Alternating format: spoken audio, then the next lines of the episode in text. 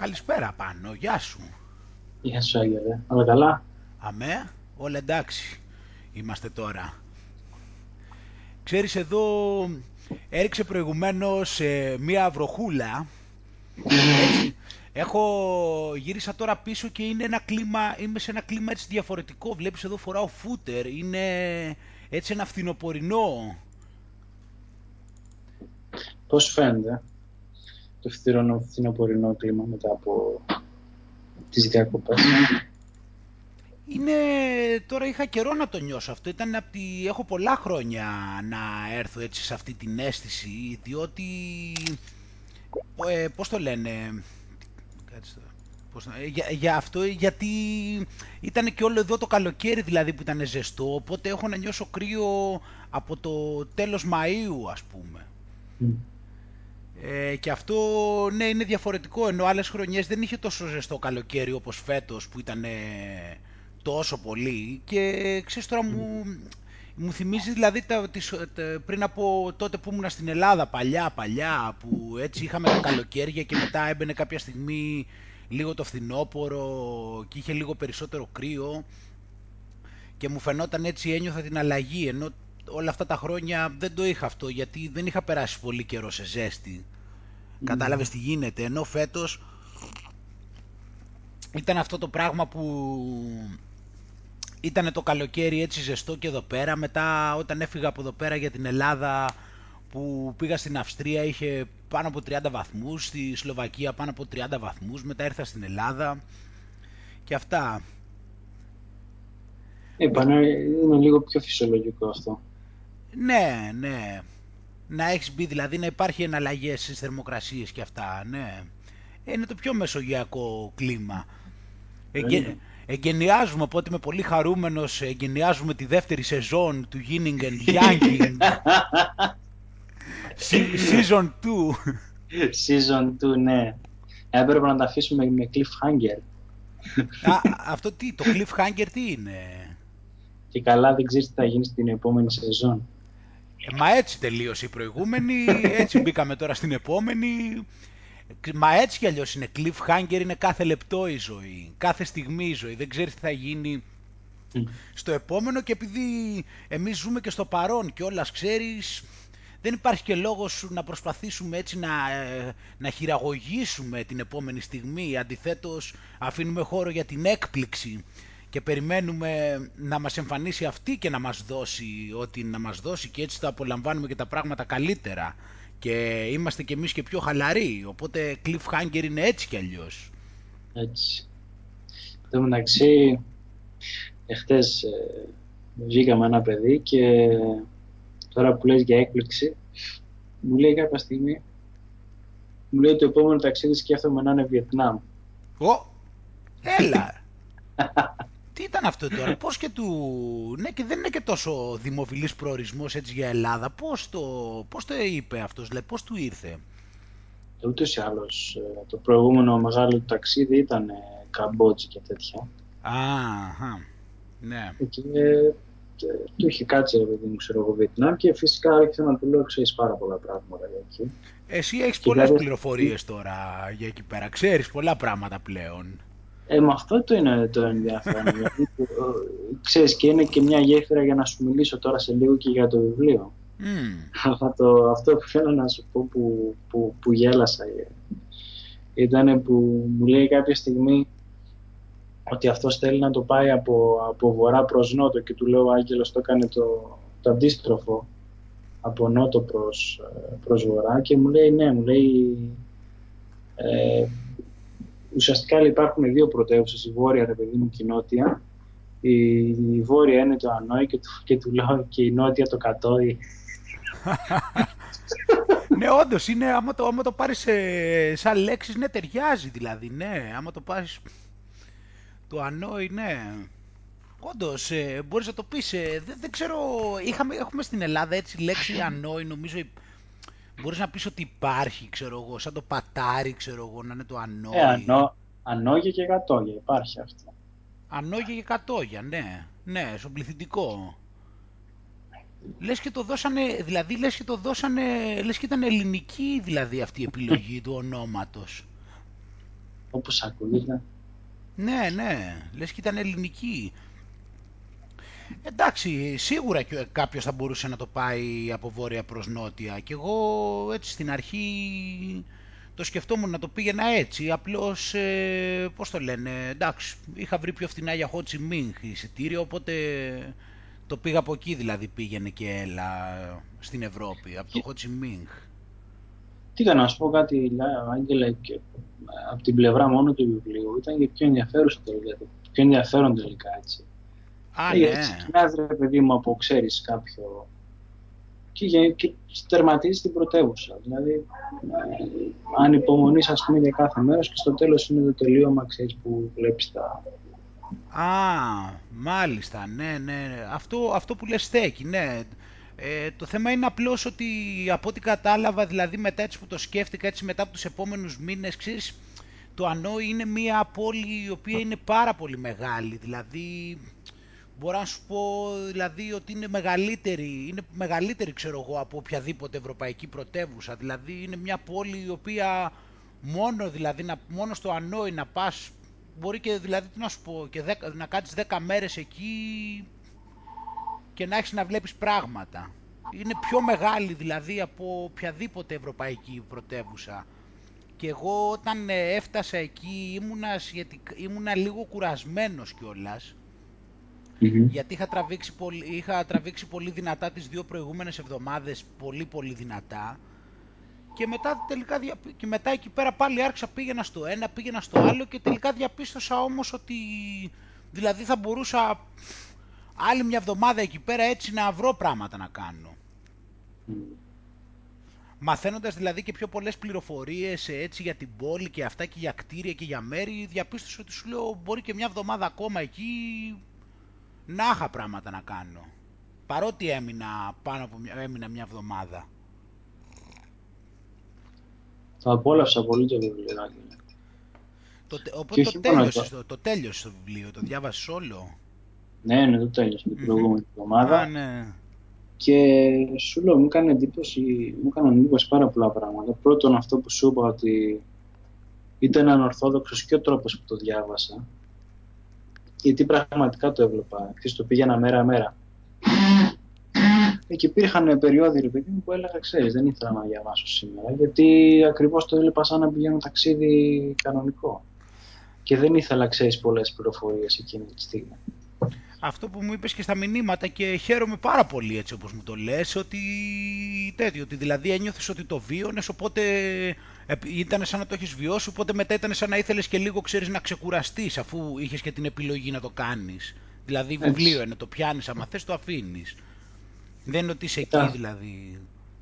Ναι, ναι, ήταν σαν να πήγαινα ένα ταξίδι το οποίο μπορούσα ας πούμε να, να φύγω, να ξαναεπιστρέψω, να, να κάτσω περισσότερο σε κάποιο μέρος, να μην κάτσω είναι πάρα πολύ σημαντικό για μένα πραγματικά το να λες αυτό το πράγμα γιατί αυτός ήταν ο κυριότερος στόχος. Δηλαδή και το λέω εξ αρχής ότι δηλαδή πάνω απ' όλα ήθελα στο βιβλίο να μπορείς δηλαδή να μπεις μέσα στο βίωμα όσο γίνεται δηλαδή σαν να είσαι εκεί εκείνη τη στιγμή. Να έχει τέτοια περιγραφικότητα δηλαδή όσο γίνεται κάποια λεπτο, όσο περισσότερη λεπτομέρεια όσο καλύτερες περιγραφές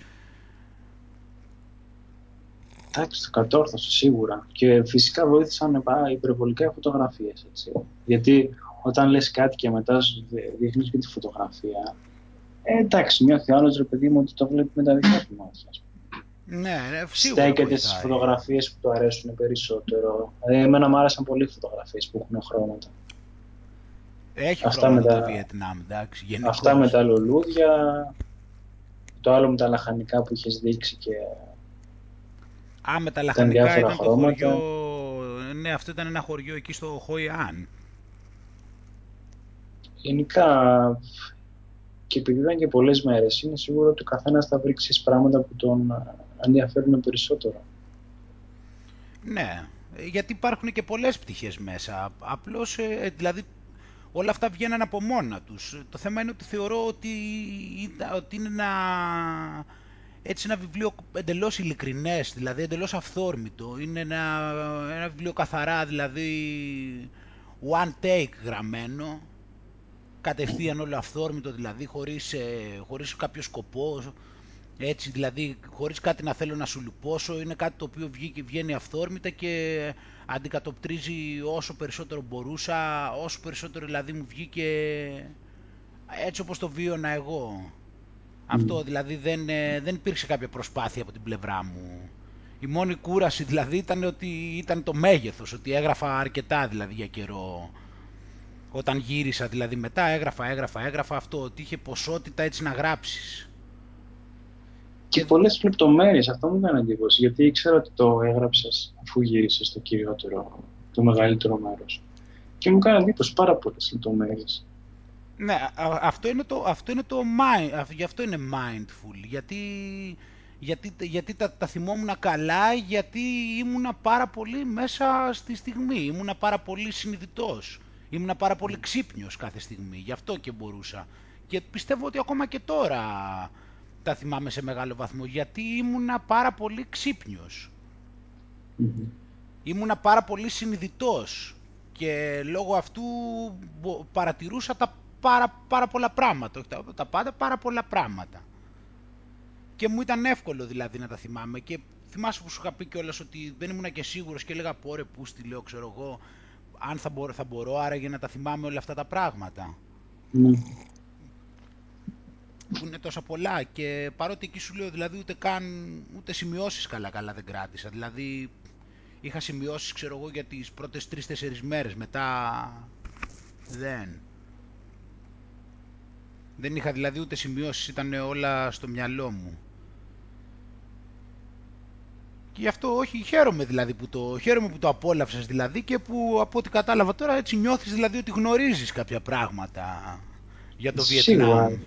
Και, και χτες ας πούμε, γιατί αν ε, μίλα, κάνατε μια συζήτηση ας πούμε με το παιδί αυτόν το Σπύρο ε, ξέρω εγώ έξι μήνες πριν θα μου έλεγε Βιετνάμ και θα του έλεγα ξέρω εντάξει δεν έχω ιδέα, ας πούμε, ξέρω μόνο που είναι. Αλλά τελειώνοντας το βιβλίο, είχαμε να συζητήσουμε 5-6 πράγματα. Τύπα για τον καφέ. Mm. Ε, ξέρεις, για διάφορα πράγματα. Ναι, καλά για τον καφέ, είναι πολύ λιώσιμο μιλάω αυτός ο καφές. Έπεσε πολλοί καφές. Ναι, οπότε τώρα τε, αυτά. Το επόμενο, οπότε τώρα το επόμενο βιβλίο θα είναι για, το, για τη διαδρομή, θα είναι πιο μικρό βέβαια και θα είναι για τη διαδρομή ως, από, από εδώ πέρα όταν έφυγα το καλοκαίρι, στη, όταν τελειώσαμε και εμείς εδώ τα επεισόδια μας, στις 22 του μηνός ε, που έφυγα από εδώ πέρα για μια εβδομάδα που ήταν, από το, που ήταν από, ε, στη Βιέννη και μετά στην, ε, στην Πρατισλάβα. Αυτό θα είναι, το, ναι. θα είναι το επόμενο τώρα που ξεκινάω να γράφω ιδανικό γιατί έκλεισα και για Βιέννη 1η Μάρτη, άρα... Θα είναι ιδανικό για σένα, ναι. Θα είναι ιδανικό για σένα να σε προετοιμάσω και αυτά. Αν και δεν θέλω, ξέρεις, να σε προκαταβάλω, γιατί... Όχι, δεν υπάρχει περίπτωση. Γιατί ούτως ή άλλως το, το στυλ το, του ταξιδιού του είναι τελείως διαφορετικό το δικό μας. Αχα. Ε, και σίγουρα θα δω πράγματα που δεν ε, θα είχα σκεφτεί. Αυτό μου αρέσει. Γιατί ξέρεις, αν μη τι άλλο, το ταξίδι στο Βιετνάμ είναι σίγουρο επειδή μου θα ήταν, ήταν διαφορετικό από τους άλλους τουριστικούς οδηγούς. Γιατί δεν πήγες, ξέρεις, αυτό είναι το αξιοθέατο το μεγαλύτερο, θα πάω με τη σειρά. Πήγες με διαφορετικό τρόπο, Πήγες και σε στενά, πήγες στο ένα, πήγες στο άλλο, ανακάλυψες πράγματα, ρε παιδί μου, που δεν είναι και τόσο, ξέρεις, τουριστικά. Άρα θα έχω από τη μια πλευρά τώρα με τη Βιέννη που λες, θα έχω από τη μια πλευρά ξέρεις, κάποια τουριστικά πράγματα και σίγουρα θα ανακαλύψω πράγματα που δεν θα μπορούσα να δώσω οδηγούς. Ναι, εντάξει, τα τουριστικά, καλά είναι τα τουριστικά. Απλώς ε, το, το θέμα είναι ότι προσπαθείς να το βιώσεις έτσι ολικά το πράγμα. Και mm. αυτό τώρα δεν το λέω και να το πενευτώ βέβαια, απλώς δεν, δεν είναι εύκολο κιόλας ε, να, το, να το βιώσει κάποιος για το λόγο ότι απαιτεί πάρα πολύ κόπο.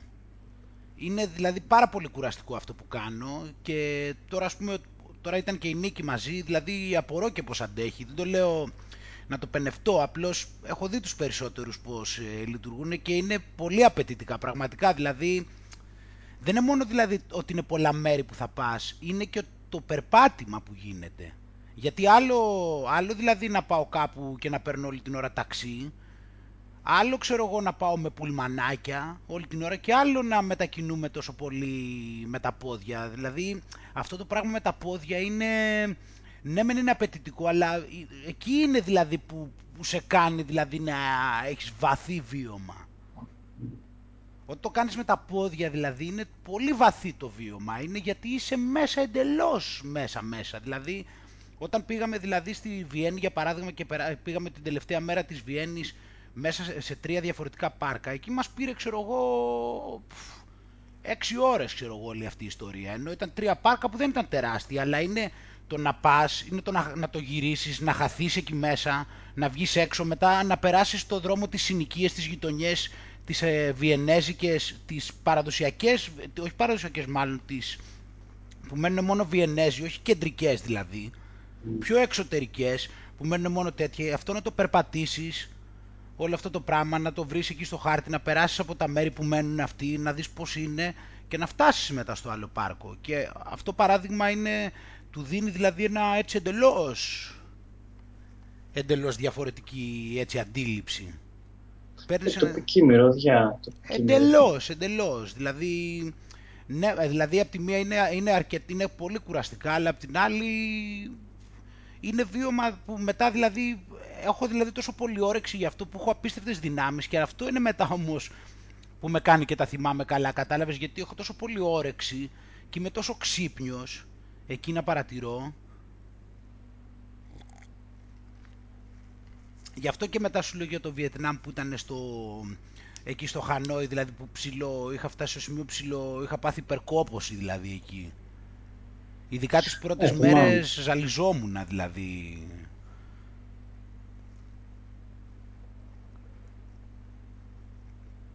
Το έχει σούπερ, Έγγελε, σούπερ.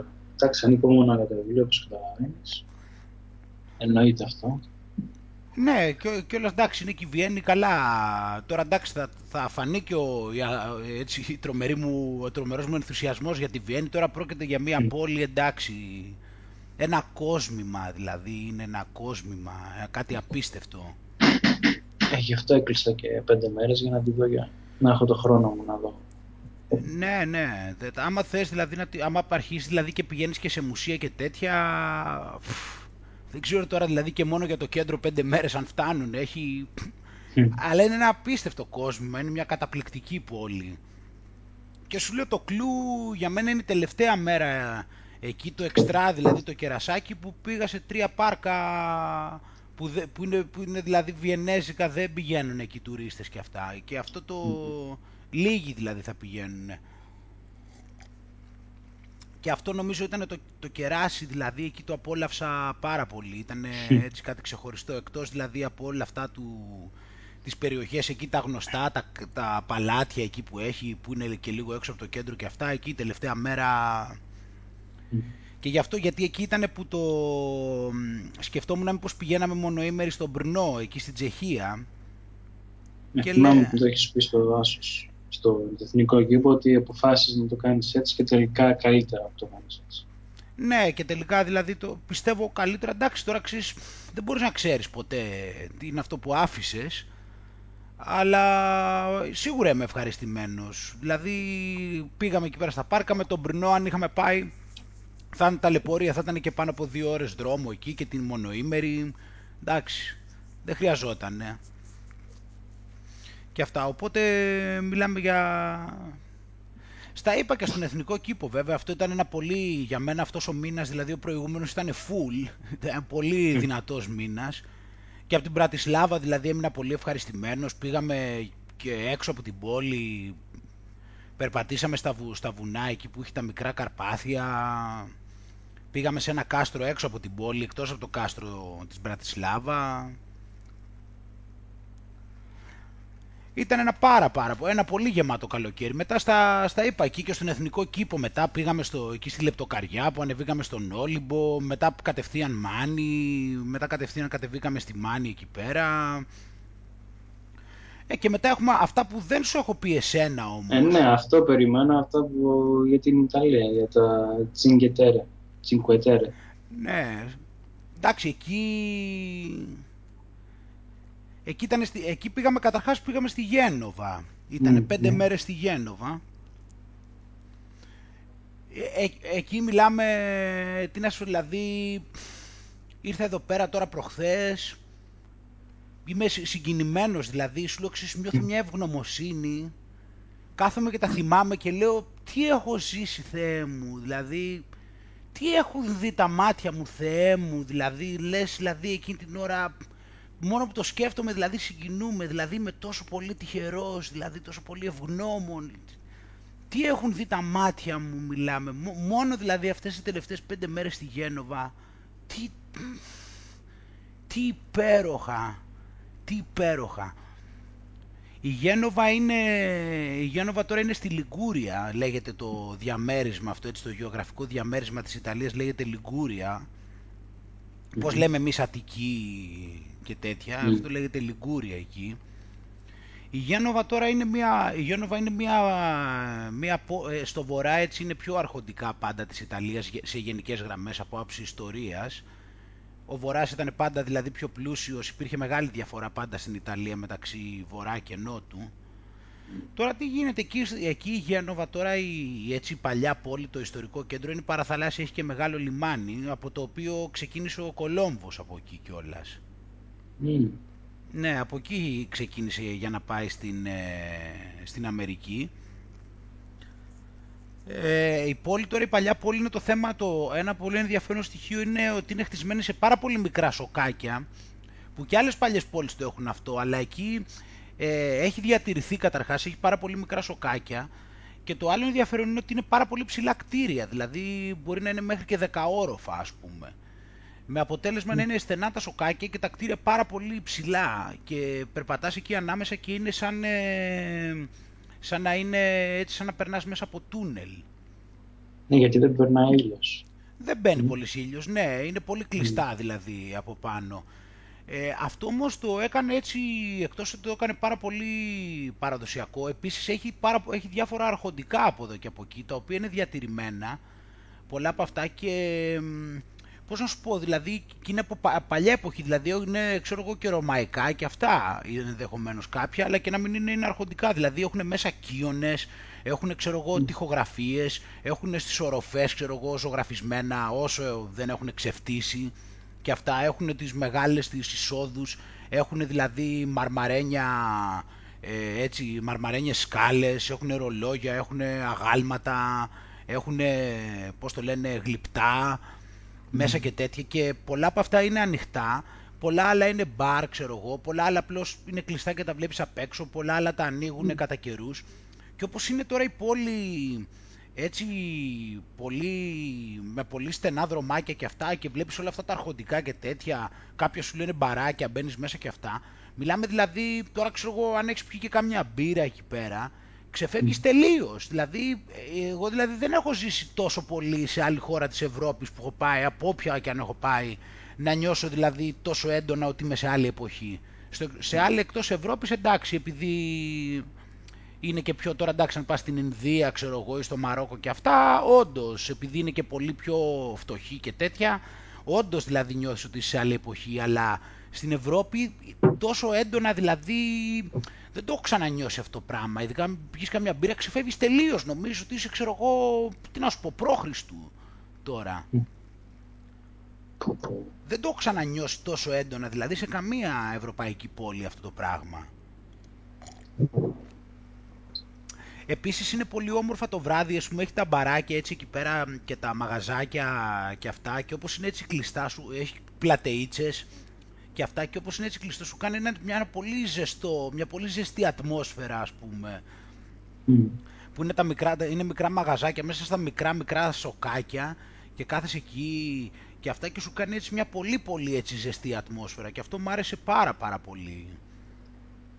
Έχει ένα καταπληκτικό λιμάνι μεγάλο έτσι, το οποίο βλέπεις, μετά η πόλη είναι χτισμένη, εντάξει η παλιά πόλη που είναι κάτω κάτω κοντά στο λιμάνι δεν γέρνει τόσο πολύ, αλλά σύντομα αν προχωρείς δηλαδή ένα χιλιόμετρο ενάμιση μετά ξεκινάει και είναι πολύ απότομα χτισμένο. Είναι δηλαδή όλη, όλη, το μεγαλύτερο μέρος της πόλης δηλαδή στην ουσία είναι πάνω σε πλαγιά. Ε, και εκεί πέρα φαίνεται η όλη πόλη, πώς είναι η Καβάλα στην Ελλάδα, άμα έχεις δει την Καβάλα. Και εκεί είναι έτσι πολύ πανοραμικά χτισμένη η πόλη και αυτό είναι πολύ εντυπωσιακό θέαμα. Απορείς πώς γίνεται τόσο ψηλά κτίρια και είναι χτισμένα στο λόφο.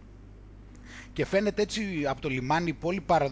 πανοραμικά και είναι ένα θαυμάσιο θέαμα και αυτό. Μετά έχει κάτι... Ναι, ναι, και είναι και έτσι τα παραδοσιακά κτίρια πολλά, ας πούμε, και το στυλ τους με πολύχρωμα και αυτά και τα βλέπεις και απολαμβάνεις και γι' αυτό έτσι μ' άρεσε πολύ η πόλη. Μετά δηλαδή έχει, εκεί έχει ένα σαν, ε, λέγεται φουνικολάρε αυτό, είναι ένα σαν, ε, σαν ηλεκτρικός αλλά στην ουσία είναι σαν τελεφε... όχι... Σε, πάνω σε ράγες πηγαίνει, αλλά έχει πολύ μεγάλη κλίση και σε ανεβάζει πάνω προς τα ψηλά της πόλης. Και μπήκαμε σε αυτό και πήγαμε σε ένα σημείο πάνω πάνω που είχε μια απίστευτη θέα, ξέρω εγώ, όλης της πόλης.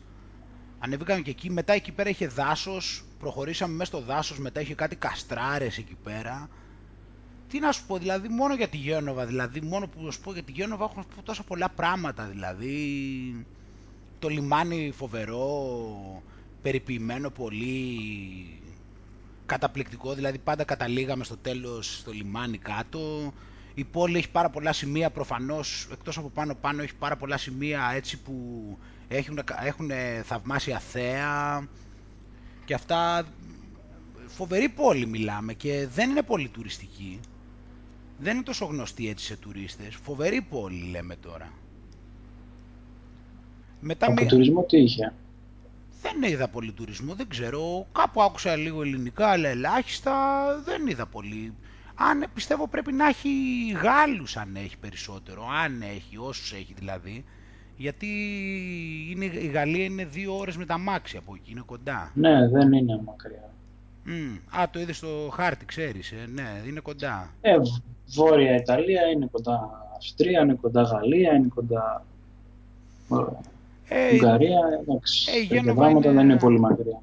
Ναι, η Γένοβα είναι τώρα παραλιακά, δηλαδή εκεί στη Τυρινική θάλασσα. Ε, αν το πάρεις δηλαδή φτάνει σε δύο ώρες στο Μονακό, σε λιγότερο από δύο ώρες. Είσαι στο Μονακό.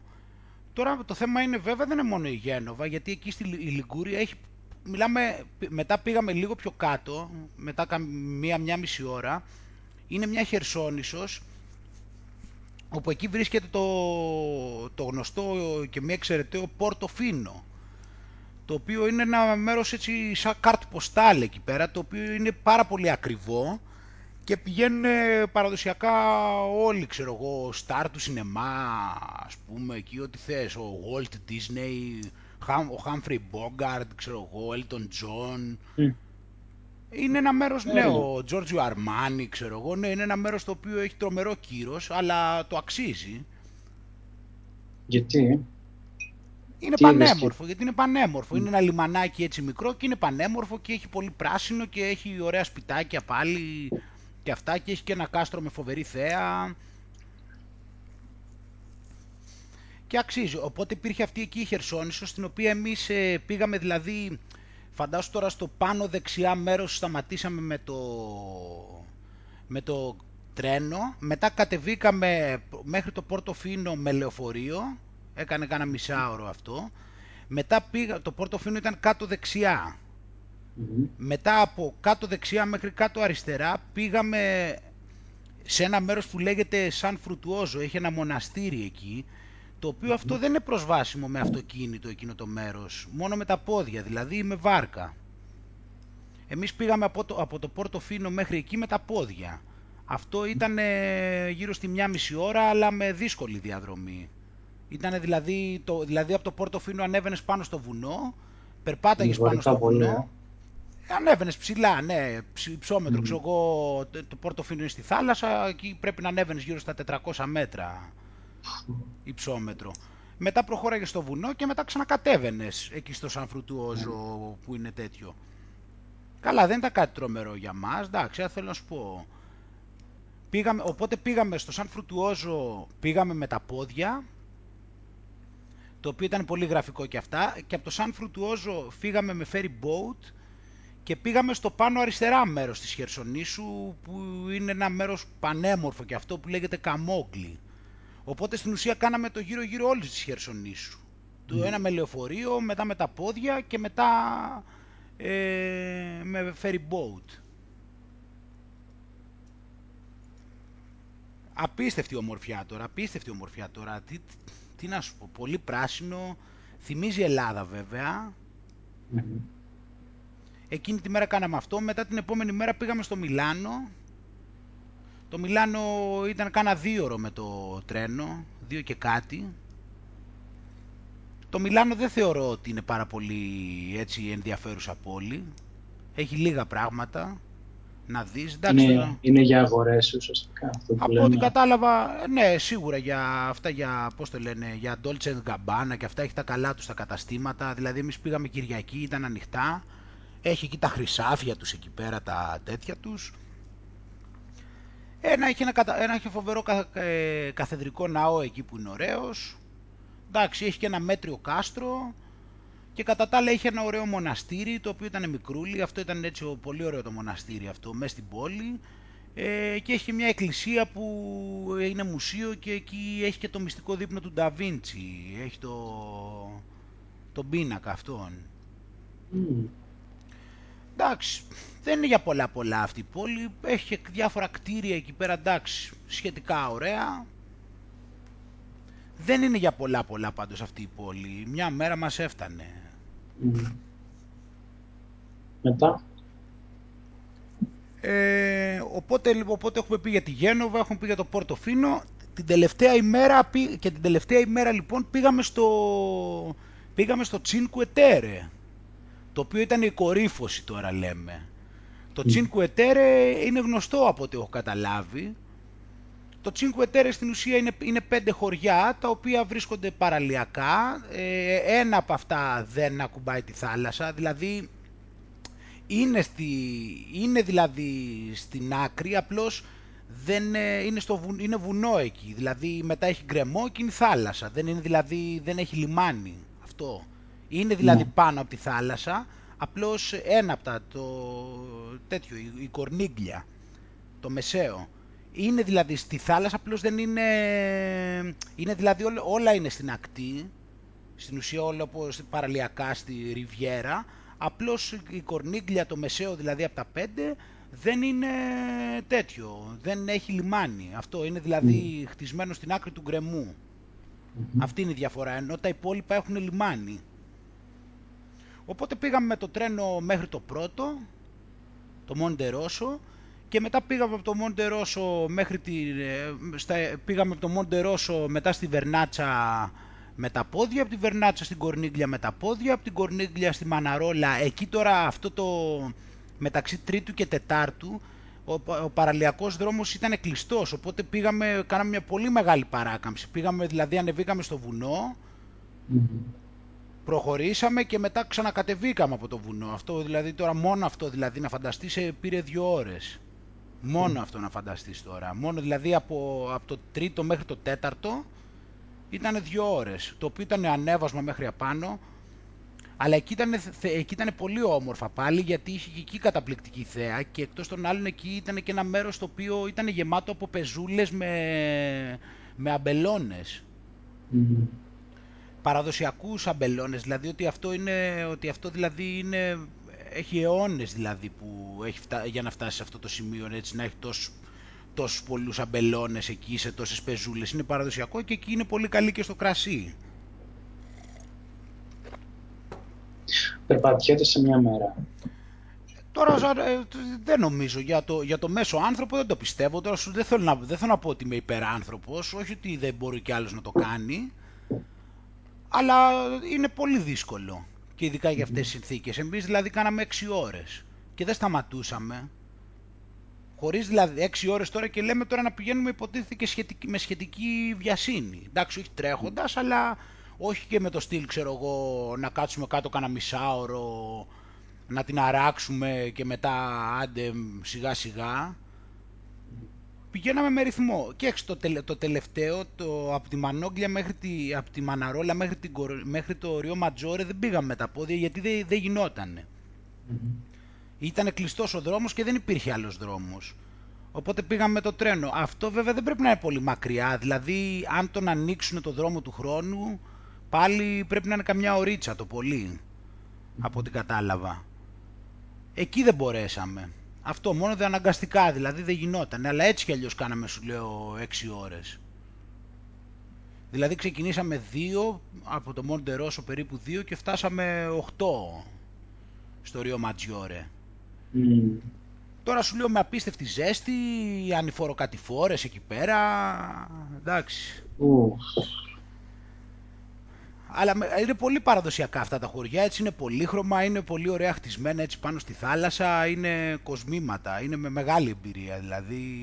Ε, το πρώτο που μου έκανε θετική εντύπωση, γιατί μου είπε για το Cinque Terre και που ξεσπήγα τα φωτογραφίες, μου άρεσαν πάρα πολύ τα χρωματιστά σπίτια που είναι. Ναι, ναι, αυτό είναι ένα από τα στοιχεία, δηλαδή τα, είναι τα χρωματιστά σπίτια και το, το ότι είναι χτισμένα έτσι πάνω στο, σε πολύ απότομες πλαγιές. Ναι. Και βλέπεις εκεί τη θάλασσα από κάτω και τέτοια. Ναι. Από παραλίες δεν λένε κάτι. Αν εξαιρέσεις το, το Μοντερόσο πρώτα στην αρχή που είναι έτσι ψηλοπλατιά. Οι άλλες είναι μικρούλες παραλίες. Και ψιλοβραχώδεις και αυτά στα υπόλοιπα. Καλά η Μαναρόλα και το Ρίο Ματζιόρε ήταν πέτρες εκεί στην ουσία, απλώς ξαπλώναν έτσι πάνω στις πέτρες. Ναι, είναι πάρα από ξεχωριστής ομορφιάς δηλαδή και είναι και όλη η διαδρομή δηλαδή όλο αυτό να το κάνεις και να πηγαίνεις από χωριό σε χωριό.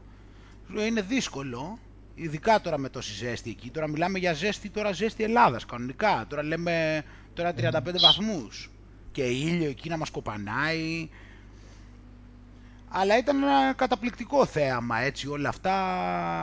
Εγώ το ήξερα δηλαδή ότι θα κουραστούμε και τέτοια, αλλά λέω ήταν το τελευταίο, δηλαδή την επόμενη μέρα έτσι θα... είχαμε το απόγευματάκι πτήση. Οπότε mm. λέω όλο το καλοκαίρι, δηλαδή ένας μήνας δηλαδή τον πήγαμε, τελευταία μέρα θα αφήσουμε εδώ όλα τα κόκαλά μας, το Τσίνκου Ετέρε, τελευταία μέρα θα πεθάνουμε. Ε, δεν έχει. Ό,τι, και να, ό,τι να γίνει δηλαδή θα γίνει εδώ μέχρι τέλους θα το πάμε. Είναι το Cinque Terre, είναι η κορύφωση, είναι η κορύφωση ένας μήνας δηλαδή πήγαμε σε τόσα μέρη. Πήγαμε δηλαδή από τη Βιέννη μέχρι τα 2700 υψόμετρο του Ολύμπου. Όλα αυτά κάναμε τόσο, τόσα πολλά. Ε, ό,τι, ό,τι δυνάμεις μείνανε δεν έχει σημασία. Έτσι, έτσι. Και το έφερε και, και, το έφερε και η μοίρα τώρα να δεις πώς μου τα φέρνουν τώρα επειδή το... Όταν ξέρεις τι γίνεται, ήταν ότι εκεί πέρα το, το Cinque Terre από τη Γένοβα ήταν... Είναι κανένα δύο ώρο με το τρένο, δεν είναι κοντά. Mm-hmm. Κατάλαβες τι γίνεται. Οπότε όταν φτάσαμε στη Μαναρόλα, στο τέταρτο, ήμασταν σε σκέψεις να πάμε στο Ρίο Ματζιόρι να μην πάμε, για το λόγο ότι η ώρα είχε περάσει, είχε πάει, ήταν, ήταν αργά και αν υπήρχε κίνδυνος μετά άμα αργήσουμε κι άλλο μέχρι να πάρουμε μετά τα τρένα και να γυρίσουμε πίσω στη Γένοβα να μην βρούμε να φάμε. Ναι. Να μου πεις θα μπορούσαμε να φάμε και εκεί πέρα, αλλά τώρα εντάξει θέλει να φάμε μια και καλή πίσω. Οπότε ήταν και μιας και δεν είχε η διαδρομή την είχαν κλείσει και ήταν μόνο με τρένο και το Ρίο Ματζιόρε μοιάζει με τη Μαναρόλα και ήταν να μην πάμε. Και πάω εκεί στο σταθμό του τρένου εκεί στη Μαναρόλα στο τέταρτο και λέω τι να κάνω και άρχισα εκεί και μίλαγα εκεί με αυτές τις γυναίκες εκεί που δίναν τα εισιτήρια και λέω και τι να κάνω τώρα, λέω να πάω εκεί και μετά θα προλάβουμε και πρέπει να γυρίσουμε στη Γένοβα και πρέπει να πάρουμε ανταπόκριση εκεί πέρα τα τρένα και αυτά. Και μου λέει αυτή γίνεται, λέει να πας, λέει άμα θέλεις λέει μπορείς να πας λέει στο Ρίο Ματζιόρι τώρα να πάρεις λέει το επόμενο τρένο και εκεί πέρα σου προλάβαινα ξέρω εγώ να μείνω στο Ρίο Ματζόρε ένα τέταρτο και μετά να πάρω τρένο που είχε απευθείας για Γένοβα, που συνήθως δεν είχε, αλλά είχε ένα τέτοια ώρα. Καταλαβαίνεις mm. πώς το εξηγώ τώρα. Ναι, ναι, ναι. Και τυχαίνει συμπτωματικά και προλαβαίνω δηλαδή να πάρουμε μεν το τρένο από εκεί και να πάμε στο Ρίο Ματζόρε, αλλά ίσα ίσα να μείνουμε εκεί ένα τέταρτο και μετά να προλάβω να πάρω το τρένο και να γυρίσουμε πίσω στη Γένοβα. Κατευθείαν. Και κατευθείαν, ναι, που δεν είχε κανονικά κατευθείαν, γιατί εκεί κυρίως έχει τρένα που κινούνται εκεί στα πέντε χωριά, κατάλαβες, και μετά Πάνε δηλαδή πάνω κάτω τα τρένα που έχουν εκεί στα πέντε χωριά και αλλιώς μετά εσύ ξέρεις παίρνεις κάποιο μέχρι την ε, πλευρά που θες και πας αλλού. Mm. Είχε συνέχεια τρένα δηλαδή που πάνε πάνω κάτω σε αυτά τα πέντε χωριά και όποιος, όποιος είναι από αλλού, ξέρω εγώ, και τέτοια παίρνει, ξέρω εγώ, το πάει μέχρι τη μία πλευρά και μετά από εκεί παίρνει ανταπόκριση για πέρα. Κατάλαβες τι γίνεται; Αλλά συμπτωματικά εκεί είχε ένα που πήγαινε κατευθείαν για Γένοβα και έβγαινε ακριβώς. Και ενώ ήμουν να μην πάω, προκύπτει αυτό, ναι, και, και ξέρεις πόσο συχνά μου συμβαίνει αυτό το πράγμα. Δηλαδή εκεί που είμαι τσίμα τσίμα και έχω το πάθος μέσα μου, ξέρω εγώ, να το κλείσω το κομμάτι, ξέρω εγώ, να κλείσουν όλα και να γίνουνε. Και έρχονται όλα και γίνονται. Και σου λέω, φτάνουμε τώρα στο Ρίο Ματζόρε, φαντάσου τώρα μιλάμε να είμαι με 6 ώρες περπάτημα εκεί με τα βουνά και τέτοια. Και βγαίνουμε από το τρένο, μιλάμε και ξεκινάω ένα τροχάδι και μιλάμε με βλέπει νίκη και παθαίνει σοκ. λέει, δεν γίνεται λέει να μπορείς. Και βλέπει και αρχίζουμε μια τρεχάλα. Λέω, δε, μου λέει, μόλις σε είδα, λέει, και βγήκες απ' έξω και ε, πώς ξεκίνησες να πηγαίνεις, για, γιατί πήγα να τραβήξω τις φωτογραφίες. Εγώ πρέπει να πάω στο λιμάνι. Και με βλέπει, σου λέω έξω πώς γύρω και τρένο και λέει: Δεν είναι δυνατόν, λέει αυτά, αφού σου λέω δεν ήρθε μαζί αυτή. λέει, δεν είναι δυνατόν, λέει, να μπορείς. Γιατί ήταν, είχα την ψυχή, κατάλαβες. Ήταν η ψυχή εκείνη την ώρα που μίλαγε. Πώς, ε, ξέρω εγώ, την κρίσιμη στιγμή στη μάχη, ξέρω εγώ. Ναι, και λέω δηλαδή αφού, αφού μου τα έφερε η ζωή δηλαδή τόσο καλά και ίσα ίσα, δηλαδή ίσα πρόλαβα πέντε λεπτά. Πήγα εκεί στην ακτή, στο λιμάνι εκεί, το είδα πως είναι αυτά, πάτησα εκεί το μέρος, τράβηξα και τις φωτογραφίες και πίσω τρέχοντας για το τρένο. Και σου λέει, άλλοι είπατε σοκ. δεν είναι δυνατόν λέει μετά από όλα αυτά, ξέρω εγώ, να αρχίσεις έτσι να τρέχεις σαν τρελός, να μπορείς. Σκέπτε τώρα και εννοείται φυσικά όλα αυτά με fasting, έτσι, δεν χρειάζεται να το αναφέρουμε αυτό που λέω τώρα έγινε 8 η ώρα το βράδυ και εγώ τελευταία φορά είχα φάει 8 PM και εγώ τελευταία φορά είχα φάει 1 AM. Λέμε τώρα τι περπάτημα και αυτά έτσι, αυτό μην το ξεχνάμε, ότι όλα αυτά ήταν με νηστεία. Πίναμε στη διαδρομή μόνο νερό δηλαδή. Ε, πάντως τώρα γενικά σου λέω για τα ταξίδια και, και από το βιβλίο.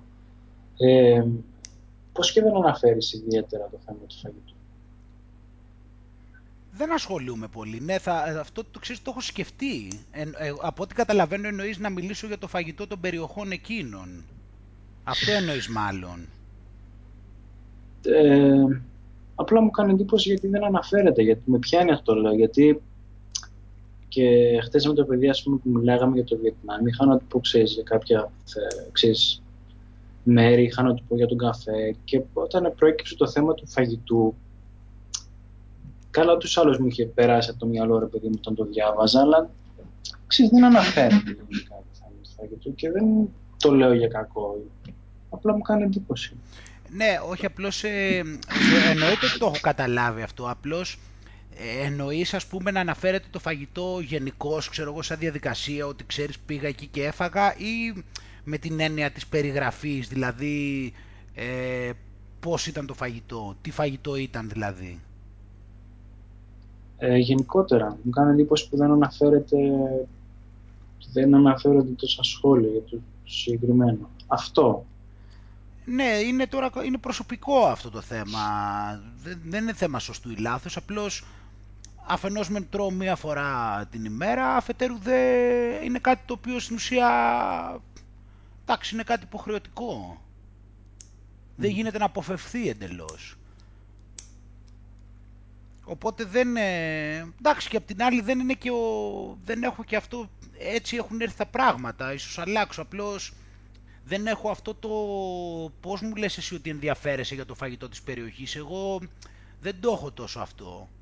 Δεν με πολύ ενδιαφέρει δηλαδή, ξέρεις, αυτό ίσως δεν είναι και σου καλό, δηλαδή θα μπορούσα να βελτιωθώ σε αυτό το πράγμα. Α, δεν είναι θέμα, είπαμε, δεν είναι θέμα καλού κακού. Απλά το αναφέρω σαν ε, γεγονός και ήθελα να ακούσω τη, την άποψή σου. Αυτό. Ναι, δεν το παίρνω πολύ, ναι, κατάλαβες, δεν το παίρνω πολύ, ξέρεις ότι με ενδιαφέρει τόσο πολύ να ασχοληθώ με, το, με τις γεύσεις της περιοχής, ξέρω εγώ και με αυτά. Και γι' αυτό δεν δίνω και πολύ σημασία και στα γραπτά σε αυτό το θέμα. Πιο πολύ είναι κάτι δηλαδή που γίνεται υποχρεωτικά. Ναι, μεν πεινάω ναι. σχετικά, αλλά εντάξει, είναι κάτι ναι, δεν με πολύ νοιάζει. Δηλαδή, ο νους μου είναι σε άλλα πράγματα περισσότερο. Ναι. Και γι' αυτό δεν πολύ... Συν ότι όπως σου πάει είναι και το ότι εκ των πραγμάτων δεν, πάει το, δεν είναι το μυαλό μου στο φαγητό μέχρι τις 8 το βράδυ. Άμα δεν πάει δηλαδή 8 η ώρα πιο πριν, δηλαδή ό,τι και να γίνεται εκεί μου είναι αδιάφορο. Εντελώς. Mm. Άμα δεν πέσει δηλαδή ο ήλιος και αυτά, δεν, έτσι κι αλλιώς δεν, δεν υπάρχει αυτό καν στη συνείδησή μου. Ναι, ναι. ναι. Γι' αυτό οπότε...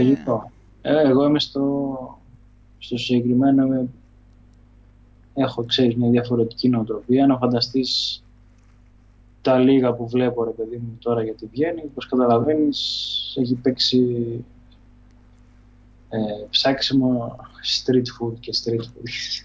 ναι, καλά τώρα εντάξει, βέβαια ναι η Ευρώπη δεν είναι και η Βόρεια Ευρώπη δηλαδή δεν είναι και το μέρος ε, δηλαδή, ναι. ξέρεις, να σε, να σε, να το, ε, ότι είναι και τόσο δύσκολο η έρευνα πάνω σε αυτά δυστυχώς ναι. δεν είναι και ποικιλία και τεράστια το φαγητό είναι από ό,τι έχω καταλάβει δηλαδή το, το φαγητό ξέρεις όπως και όπως και η ιστορία, ξέρω εγώ, η παλιά ιστορία είναι σε μέρη τα οποία αυτή τη στιγμή είναι παρικμασμένα. Mm. Αν θες δηλαδή σφαγητό, δηλαδή πρέπει να πας ξέρω εγώ στο Μεξικό, πρέπει να πας ε, στη Ταϊλάνδη, πρέπει να πας ξέρω εγώ στο Βιετνάμ, πρέπει να πας στην Ινδία, πρέπει να πας στο Μαρόκο, ε, κατάλαβες στην Ελλάδα. Και κάτι αυτό ήθελα να σου πω, κάτι με τέτοια πράγματα όταν συγκρίνεις από εδώ και από εκεί. Καταλαβαίνεις και το πόσο πλούσια είναι και η ελληνική κουζίνα. Γιατί παθαίνεις πλάκα όταν συγκρίνεις με άλλα μέρη και λες τώρα πόσο ποικιλία διαφορετική υπάρχει στην, δεν το συζητάμε. στην ελληνική κουζίνα. Μα δεν και στα, δεν και στα αλμυρά και στα γλυκά. Μα δεν έχουν οι άλλοι, δεν πιάνονται καν τώρα ότι έχουν κουζίνα τώρα. Άμα τους πάρεις όλους αυτούς εκεί, Ολλανδία, Γερμανία, Αυστρία, Αγγλία, όλοι αυτοί είναι, ε, ξέρω εγώ, Σουηδία, όλοι αυτοί είναι της πλάκας μιλάμε, δεν, δεν έχουν τίποτα. Τίποτα, δεν είναι, είναι παντελώς αδιάφοροι. Όπως είναι και παντελώς αδιάφοροι προϊστορικά, έτσι είναι και στην κουζίνα, δεν είναι, έχουν τίποτα. Είναι ενδεικτικό πάντως, είναι ενδεικτικό.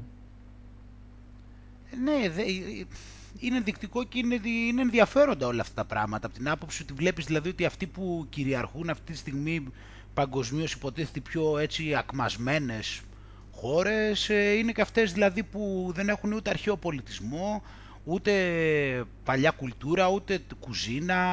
Είναι πολλά που πάνε μαζί αν το παρατηρήσεις. Και δεν χρειάζεται να αναφερθούμε καν στην κράτεια δύναμη τώρα που είναι η Αμερική που... Ποια στην; Στην Αμερική, λέω, που είναι η κρατέα δύναμη, δεν χρειάζεται να αναφερθούμε καν στο θέμα της μαγειρικής. Μαγειρικής. Τι μαγειρική. Μόνο μαγειρικής. Μα αυτοί, αυτοί δεν έχουν. Τώρα εντάξει, αυτό είναι αντικειμενικό. Αυτοί δεν έχουν τίποτα. Μα αυτοί δεν έχουν ούτε, ούτε κτίρια, ξέρω εγώ, του 1900. Δεν έχουν τίποτα, τίποτα. Δεν έχουν τίποτα το οποίο να έχει κάποια κουλτούρα πάνω του. Τίποτα. Είναι δηλαδή κενοί άνθρωποι σε ό,τι αφορά όλα αυτά, σε αρχιτεκτονική, σε όλα αυτά είναι μηδέν ρε παιδί μου, δεν τίποτα, δεν έχουν ούτε... Γι' αυτό, γι αυτό και ρε γάμο το ξέρεις απογοητεύομαι από πολλούς από την Ευρώπη που λόγω promotion ξέρεις θαυμάζουν και θέλουν να πάνε στην Αμερική και αυτά. Δεν σου λέω ότι μπορεί να μην έχει τίποτα ενδιαφέρον να δεις και εκεί, απλώς είναι κρίμα γιατί οι Αμερικάνοι ψοφάνε να έρθουν στην Ευρώπη. Με όποιον Αμερικάνο και να μιλήσεις, δηλαδή το να τον πας ταξίδι στην Ευρώπη, πάρ' του και την ψυχή. Και λέμε τώρα, δεν λέμε για την Ελλάδα που έχει κτίρια τώρα του 1000 π.Χ. και όλα αυτά. Εδώ σου λέω και για Βιέννη και για Γαλλία που είναι τώρα 1700-1800. Δεν έχουν οι Αμερικάνοι τίποτα. Δεν έχουν τίποτα. Είναι παντελώς κενοί σε αυτά τα πράγματα. Δεν έχουν τίποτα. Έχουν σύγχρονα δηλαδή μόνο να δείξουν. Ναι. Δεν έχουν δηλαδή να δουν παλάτια. Δηλαδή πώς είναι η Βιέννη. Δηλαδή βέβαια η Βιέννη δεν είναι πολύ παλιά. Απλώς λέμε τώρα ότι και, ακόμα και αυτά που είναι πολύ εντυπωσιακά δεν έχουν να δείξουν παλάτι, δεν έχουν να δείξουν αγάλματα. Δεν έχουν τίποτα οι άνθρωποι πύργους, ξέρω εγώ αυτά. Δεν έχουν τίποτα, τίποτα. Είναι, είναι, γι' αυτό και οι πόλεις τους είναι εντελώς αδιάφορες. Εντελώς αδιάφορες. Δηλαδή το μόνο που έχει εκεί πέρα να πεις είναι ότι έχουν τεχνολογία και έχουν φωτάκια και έχουν εκεί πέρα πύργους και τέτοια. Αυτό είναι το, αυτό που έχουν να δείξουν ε, αυτοί. Το ουρανοξύστες και δεν Ναι, αυτό έχουν να δείξουν τους ουρανοξύστες και αυτά και απογοητεύομαι δηλαδή από αυτούς που λένε για την Αμερική για την Αμερική γιατί δεν έχει τίποτα η Αμερική από άποψη έτσι που να σου φαίνεται από άποψη κάλους. Είναι όλα δηλαδή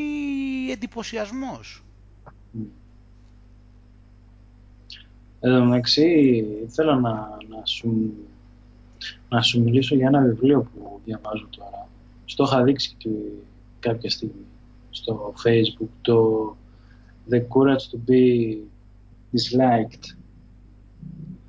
Αυτό το, έχει γράψει, το έχουν γράψει δύο Ιαπωνέζοι και αναφέρεται σε μια, στο, στον Άντλερ.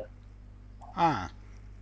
Ο Άντλερ ήταν ε, σύγχρονος του Φρόιτ και ηλικιακά και τέτοια και από ό,τι έμαθα και στο βιβλίο ενώ οι περισσότεροι νομίζουν ότι από τον Φρόιτ ξεκίνησε όλες τις προσεγγίσεις ρε παιδί μου και, και τέτοια και ότι ήταν όλοι οι μαθητές τους, σου λέει το βιβλίο ρε παιδί μου ότι ουσιαστικά ο Άντλερ δεν ήταν και μαθητής του ρε παιδί μου, αλλά ξεκίνησε και αυτός ξέρεις παράλληλα κάτι.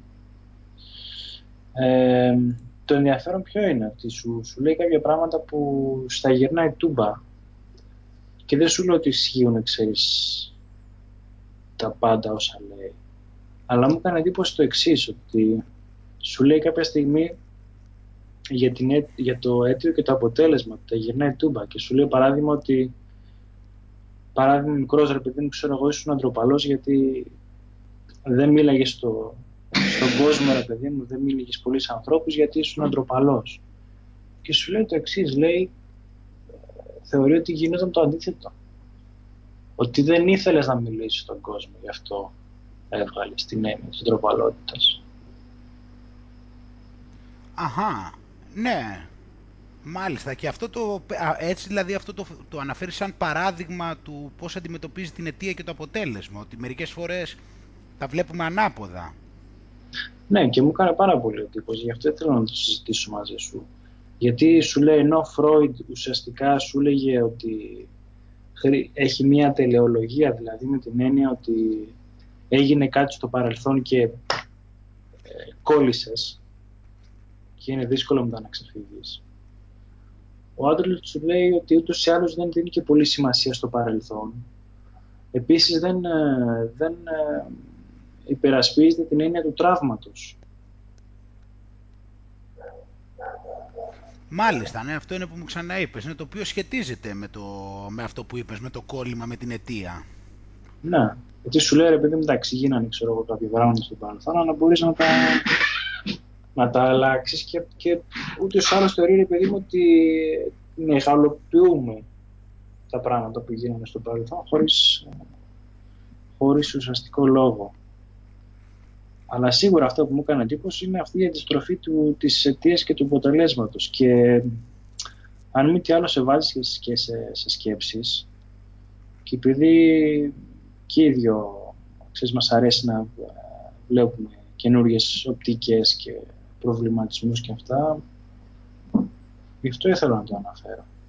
Γιατί ξέρεις, κοιτάς πλέον τη ζωή σου και λες τώρα τι έγινε πρώτα και τι έγινε μετά ας πούμε ή σου λέει το άλλο σου λέει ε, έχεις αντιπαθήσει λέει κάποιον άνθρωπο όχι επειδή είδες κάποια αρνητικά χαρακτηριστικά του αλλά επειδή, επειδή είχες αποφασίσει να τον αντιπαθήσεις, έδωσε σημασία στα αρνητικά χαρακτηριστικά του. Μάλιστα. Και σου λέω, δεν είναι σίγουρο ρε παιδί μου ότι ισχύει απόλυτα η πάντα, αλλά σε βάζει σκέψη γιατί λες τώρα και κάτσε να δω ρε γάμο, ας πούμε, για τους ανθρώπους που έχω αντιπαθήσει έγινε αυτό και ξέρεις, σε μερικές περιπτώσεις ε, ισχύει. Ναι, ναι. Ναι, ναι, όχι, είναι αυτό πάρα πολύ σημαντικό που λες. Ναι, πάρα πολύ και εμένα με βάζει δηλαδή έτσι σε πάρα πολλές σκέψεις, έτσι όπως το θέτεις. Γιατί έχει να, γιατί έχει να κάνει τελικά με το... Έχει, δηλαδή αυτό που λες έχει να κάνει με το τελικά, δηλαδή συμβαίνει αυτό για αυτό το λόγο ή αυτό που συμβαίνει είναι επειδή υπήρχε κάτι άλλο από πριν; Ναι.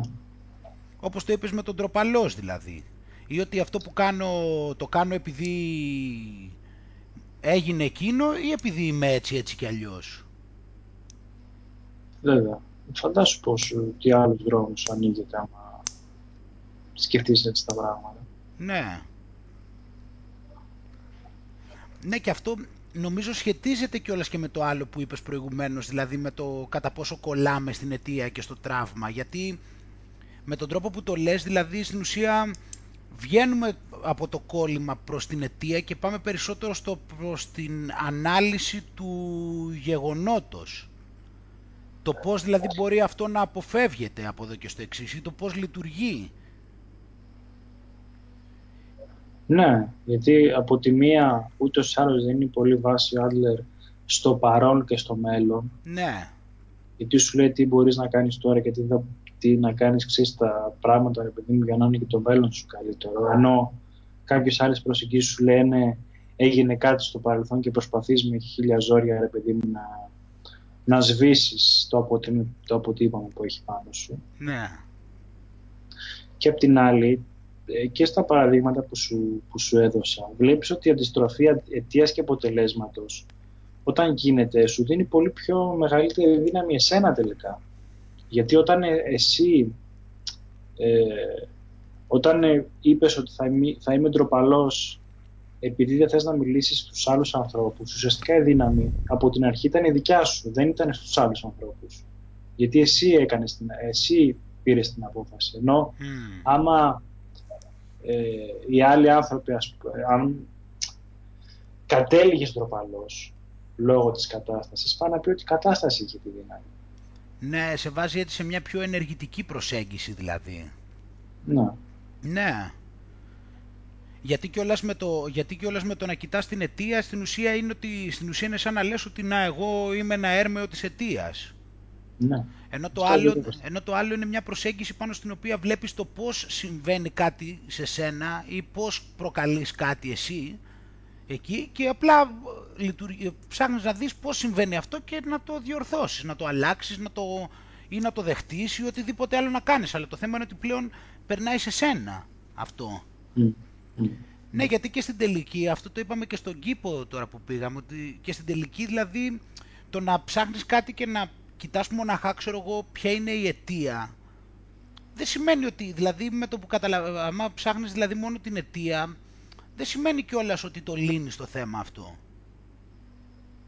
Ενώ, ενώ όταν βλέπεις κάτι και το κοιτάς στο τώρα, δηλαδή όχι στο παρελθόν, σε τωρινό χρόνο και το βλέπεις πώς συμβαίνει, δηλαδή βλέπεις ξέρω εγώ πώς αντιδράς πάνω στους άλλους ανθρώπους, γιατί, ε, πώς ξέρω εγώ σου βγαίνει, σε ποιες περιπτώσεις βγαίνει έτσι, πώς σου προκαλείται, τι είναι αυτό που σε χτυπάει πάνω σε αυτό και τέτοια, τότε εκεί πέρα είναι που αρχίζεις και καταλαβαίνεις ε, τον τρόπο που λειτουργεί και τότε είναι που μπορείς να έχεις και ενεργητική δράση πάνω σε αυτό.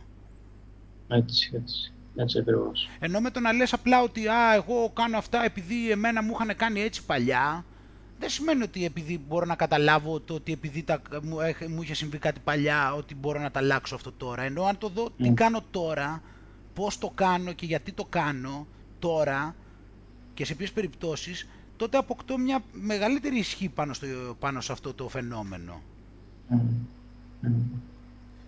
Νομίζω κάπως έτσι ότι σε ένα στοιχείο δηλαδή που βοηθάει είναι. Φυσικά, φυσικά, γιατί ούτως ή άλλως και η υπερανάλυση είναι καταστροφικό πράγμα. Και δεν μπορείς να, πάρεις, να πας και ταξίδι πίσω και να αλλάξεις κάποια πράγματα. Α, και άλλο τώρα που θυμήθηκα που μου έλεγες τώρα εκεί πέρα στο, στο βασιλικό κήπο, που μου έλεγες για τις ταυτίσεις.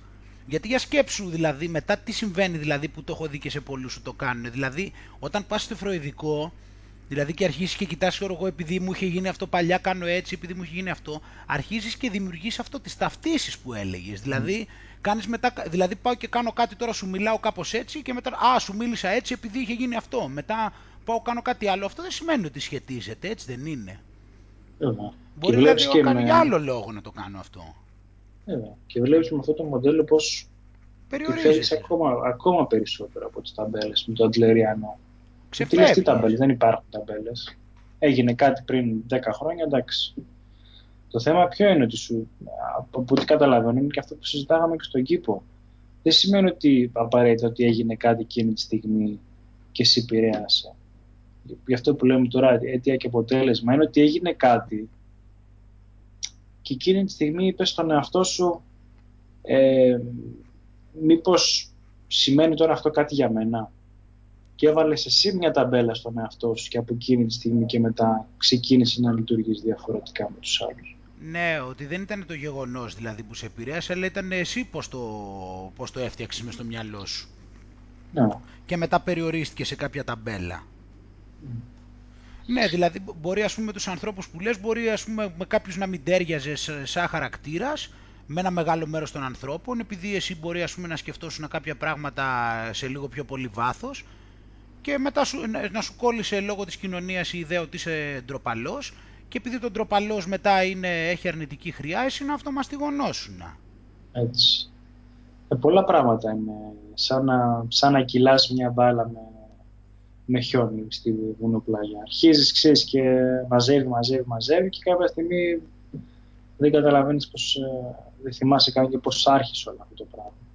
Ναι, ναι, ναι. Και επειδή πηγαίνεις και σε χρόνια τα οποία είχες ας πούμε μικρότερη συνειδητότητα λόγω ηλικίας κιόλας και δεν τα έχεις καταλάβει πώς, ε, δεν έχεις συνειδητοποιήσει πώς επηρεάσαν αυτά. Ναι, και δεν, είχε, δεν ήξερες και τι επιλογές έχεις, γιατί νόμιζες ότι είχες μια-δυο επιλογές. Και τώρα καταλαβαίνεις ότι είχες μια εικοσάρια επιλογές, ρε παιδί, να ακολουθήσεις διαφορετικούς δρόμους. Α. Αλλά ποιος να στο πει και ποιος να Ποιο, ε, βέβαια, ποιος να στο πει. Το αντίθετο, σου είχαν πει ότι υπάρχει μόνο ένας δρόμος συνήθως. Δεν υπήρχε πάνω από ναι. ένα, σπάνια. Ναι. Αλλά μου αρέσει πάρα πολύ το γεγονός ότι βρήκα προσέγγιση ξέρεις, που σε βάζει να σε προβληματίσει λίγο, να πεις κάτσε λίγο να δούμε λίγο κάποια πράγματα. Εντάξει κιόλας ξέρεις και τι έτσι κι αλλιώς όπως ε, είναι και τυποποιημένο να το πω κιόλας έτσι κι αλλιώς τι σημασία έχει και το παρελθόν στο κάτω-κάτω της γραφής; Δηλαδή και το, δηλαδή και το παρελθόν ε, περισσότερο είναι δηλαδή για να δεις ε, πώς το αντιλήφθηκες εσύ παρά στο τι σου συνέβη. Σύμφωνα με αυτό που είπαμε. Τώρα να βλέπεις πώς μου βγαίνει δηλαδή στην ουσία και το παρελθόν αυτό που είπες πριν. Το λέω με άλλα λόγια. Δηλαδή στην ουσία δεν είναι τόσο το τι σου συνέβη αλλά εσύ το πώς το έφτιαξες στο μυαλό σου. Ναι. Και το, μα το εγκληματικό αυτό είναι ότι κάποια στιγμή φτάνει στο σημείο το, το παρελθόν να ελέγχεσαι. Α, ναι. Γιατί είναι με αυτό τώρα... νόμπαλα. Ε, ναι, λες τώρα αυτό είναι. Ε, δεν είσαι αυτό όμως. Ναι, γιατί και άλλοι σου έχουν περάσει, γιατί και σε κοινωνικό επίπεδο σου έχει περάσει μια ταύτιση με το τάδε, διότι η τάδε συμπεριφορά δηλαδή υποδηλώνει αυτό, ξέρω εγώ. Ε, ναι, και άντε μετά να αλλάξεις. Ε, ναι, και μετά αυτό, όταν λέμε η τάδε συμπεριφορά υποδηλώνει αυτό, τώρα εννοούμε κάποια ταμπέλα, έτσι, η οποία λογικά θα έχει αρνητική χρειά και θα σε έχει πάρει από κάτω μετά και αυτό θα σε έχει επηρεάσει, γιατί μετά μόλις εσύ θα έχεις φορέσει αυτή το καπέλο εκεί πέρα αυτής της ταμπέλας, θα σε επηρεάζει μετά και σε άλλα πράγματα προφανώς. Ναι, αλλά είδες μετά πως όλα, πως όλα για μία ακόμα φορά πως διευκολύνονται τα πράγματα έτσι δηλαδή και τα αφήνεις όλα αυτά πίσω γιατί δεν χρειάζονται και δεν έχουν σημασία και κάθεσαι και παρατηρείς την κάθε περίπτωση ξεχωριστά και δεν έχεις και να αποδείξεις και δεν χρειάζεσαι και τις ταμπέλες. Αυτό είναι ενδιαφέρον, Άγγελο, ότι ξέρεις, πάει πιο κοντά και στο mindfulness, έτσι, αυτό το, αυτό το μοντέλο. Γιατί λες τώρα εντάξει, okay, δεν υπάρχει παρελθόν, μένεις πιο πολύ στο παρόν, δεν υπάρχει τραύμα ρε παιδί μου, άρα να δούμε τι θα κάνουμε τώρα. Ναι. Σύμφωνα με τις καταστάσεις τις τωρινές. Ναι, ε, διευκολύνονται τα πράγματα. Συν ότι γίνεσαι και πιο αυθόρμητος, δηλαδή στην ουσία, στην ουσία θες να αφήσεις τον εαυτό σου να εκδηλωθεί χωρίς κάποιο σχέδιο. Ο σκοπός είναι δηλαδή να φύγουν όλες αυτές οι ιδέες, ούτως ώστε να μην προσπαθούν αυτές να σε βάλουν σε κάποιο σχέδιο είσαι ελεύθερος, αφήνεις τον εαυτό σου να εκδηλώνεται από μόνος του, έτσι σε, με πιο πολύ αυθορμητισμό και μετά αρχίζουν χωρίς, ε, ξέρεις, χωρίς πολλά, πώς το λένε, χωρίς να το μετανιώνεις.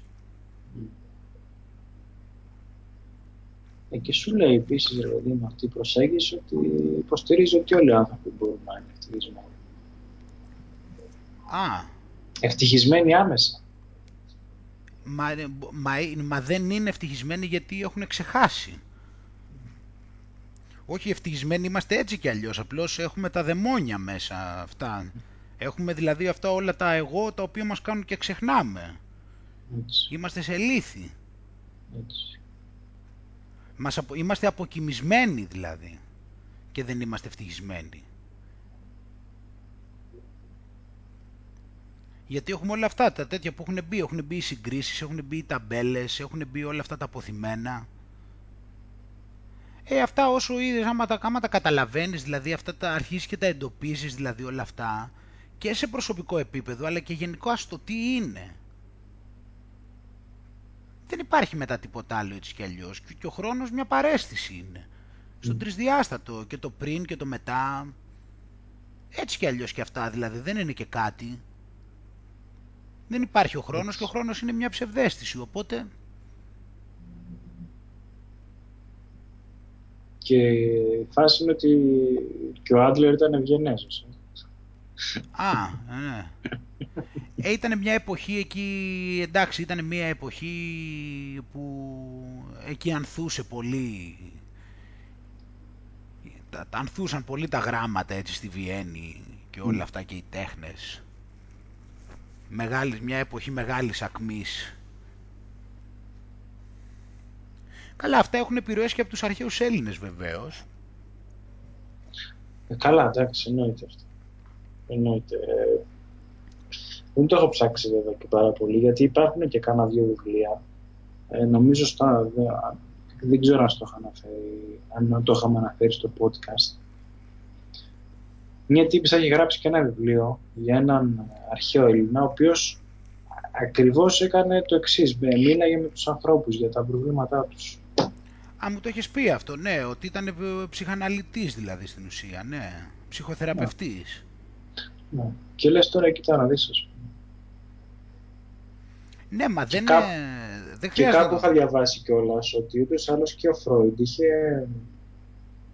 είχε πολύ επαφή με, με, με αρχαία ελληνική γραμματεία. Όλοι αυτοί είχαν. Καταρχάς ε, ο Φρόιντ ας πούμε ήταν μεγάλος συλλέκτης. Δηλαδή εδώ στο, εγώ έχω πάει στο σπίτι του εδώ στο Baker Street είναι από πάνω.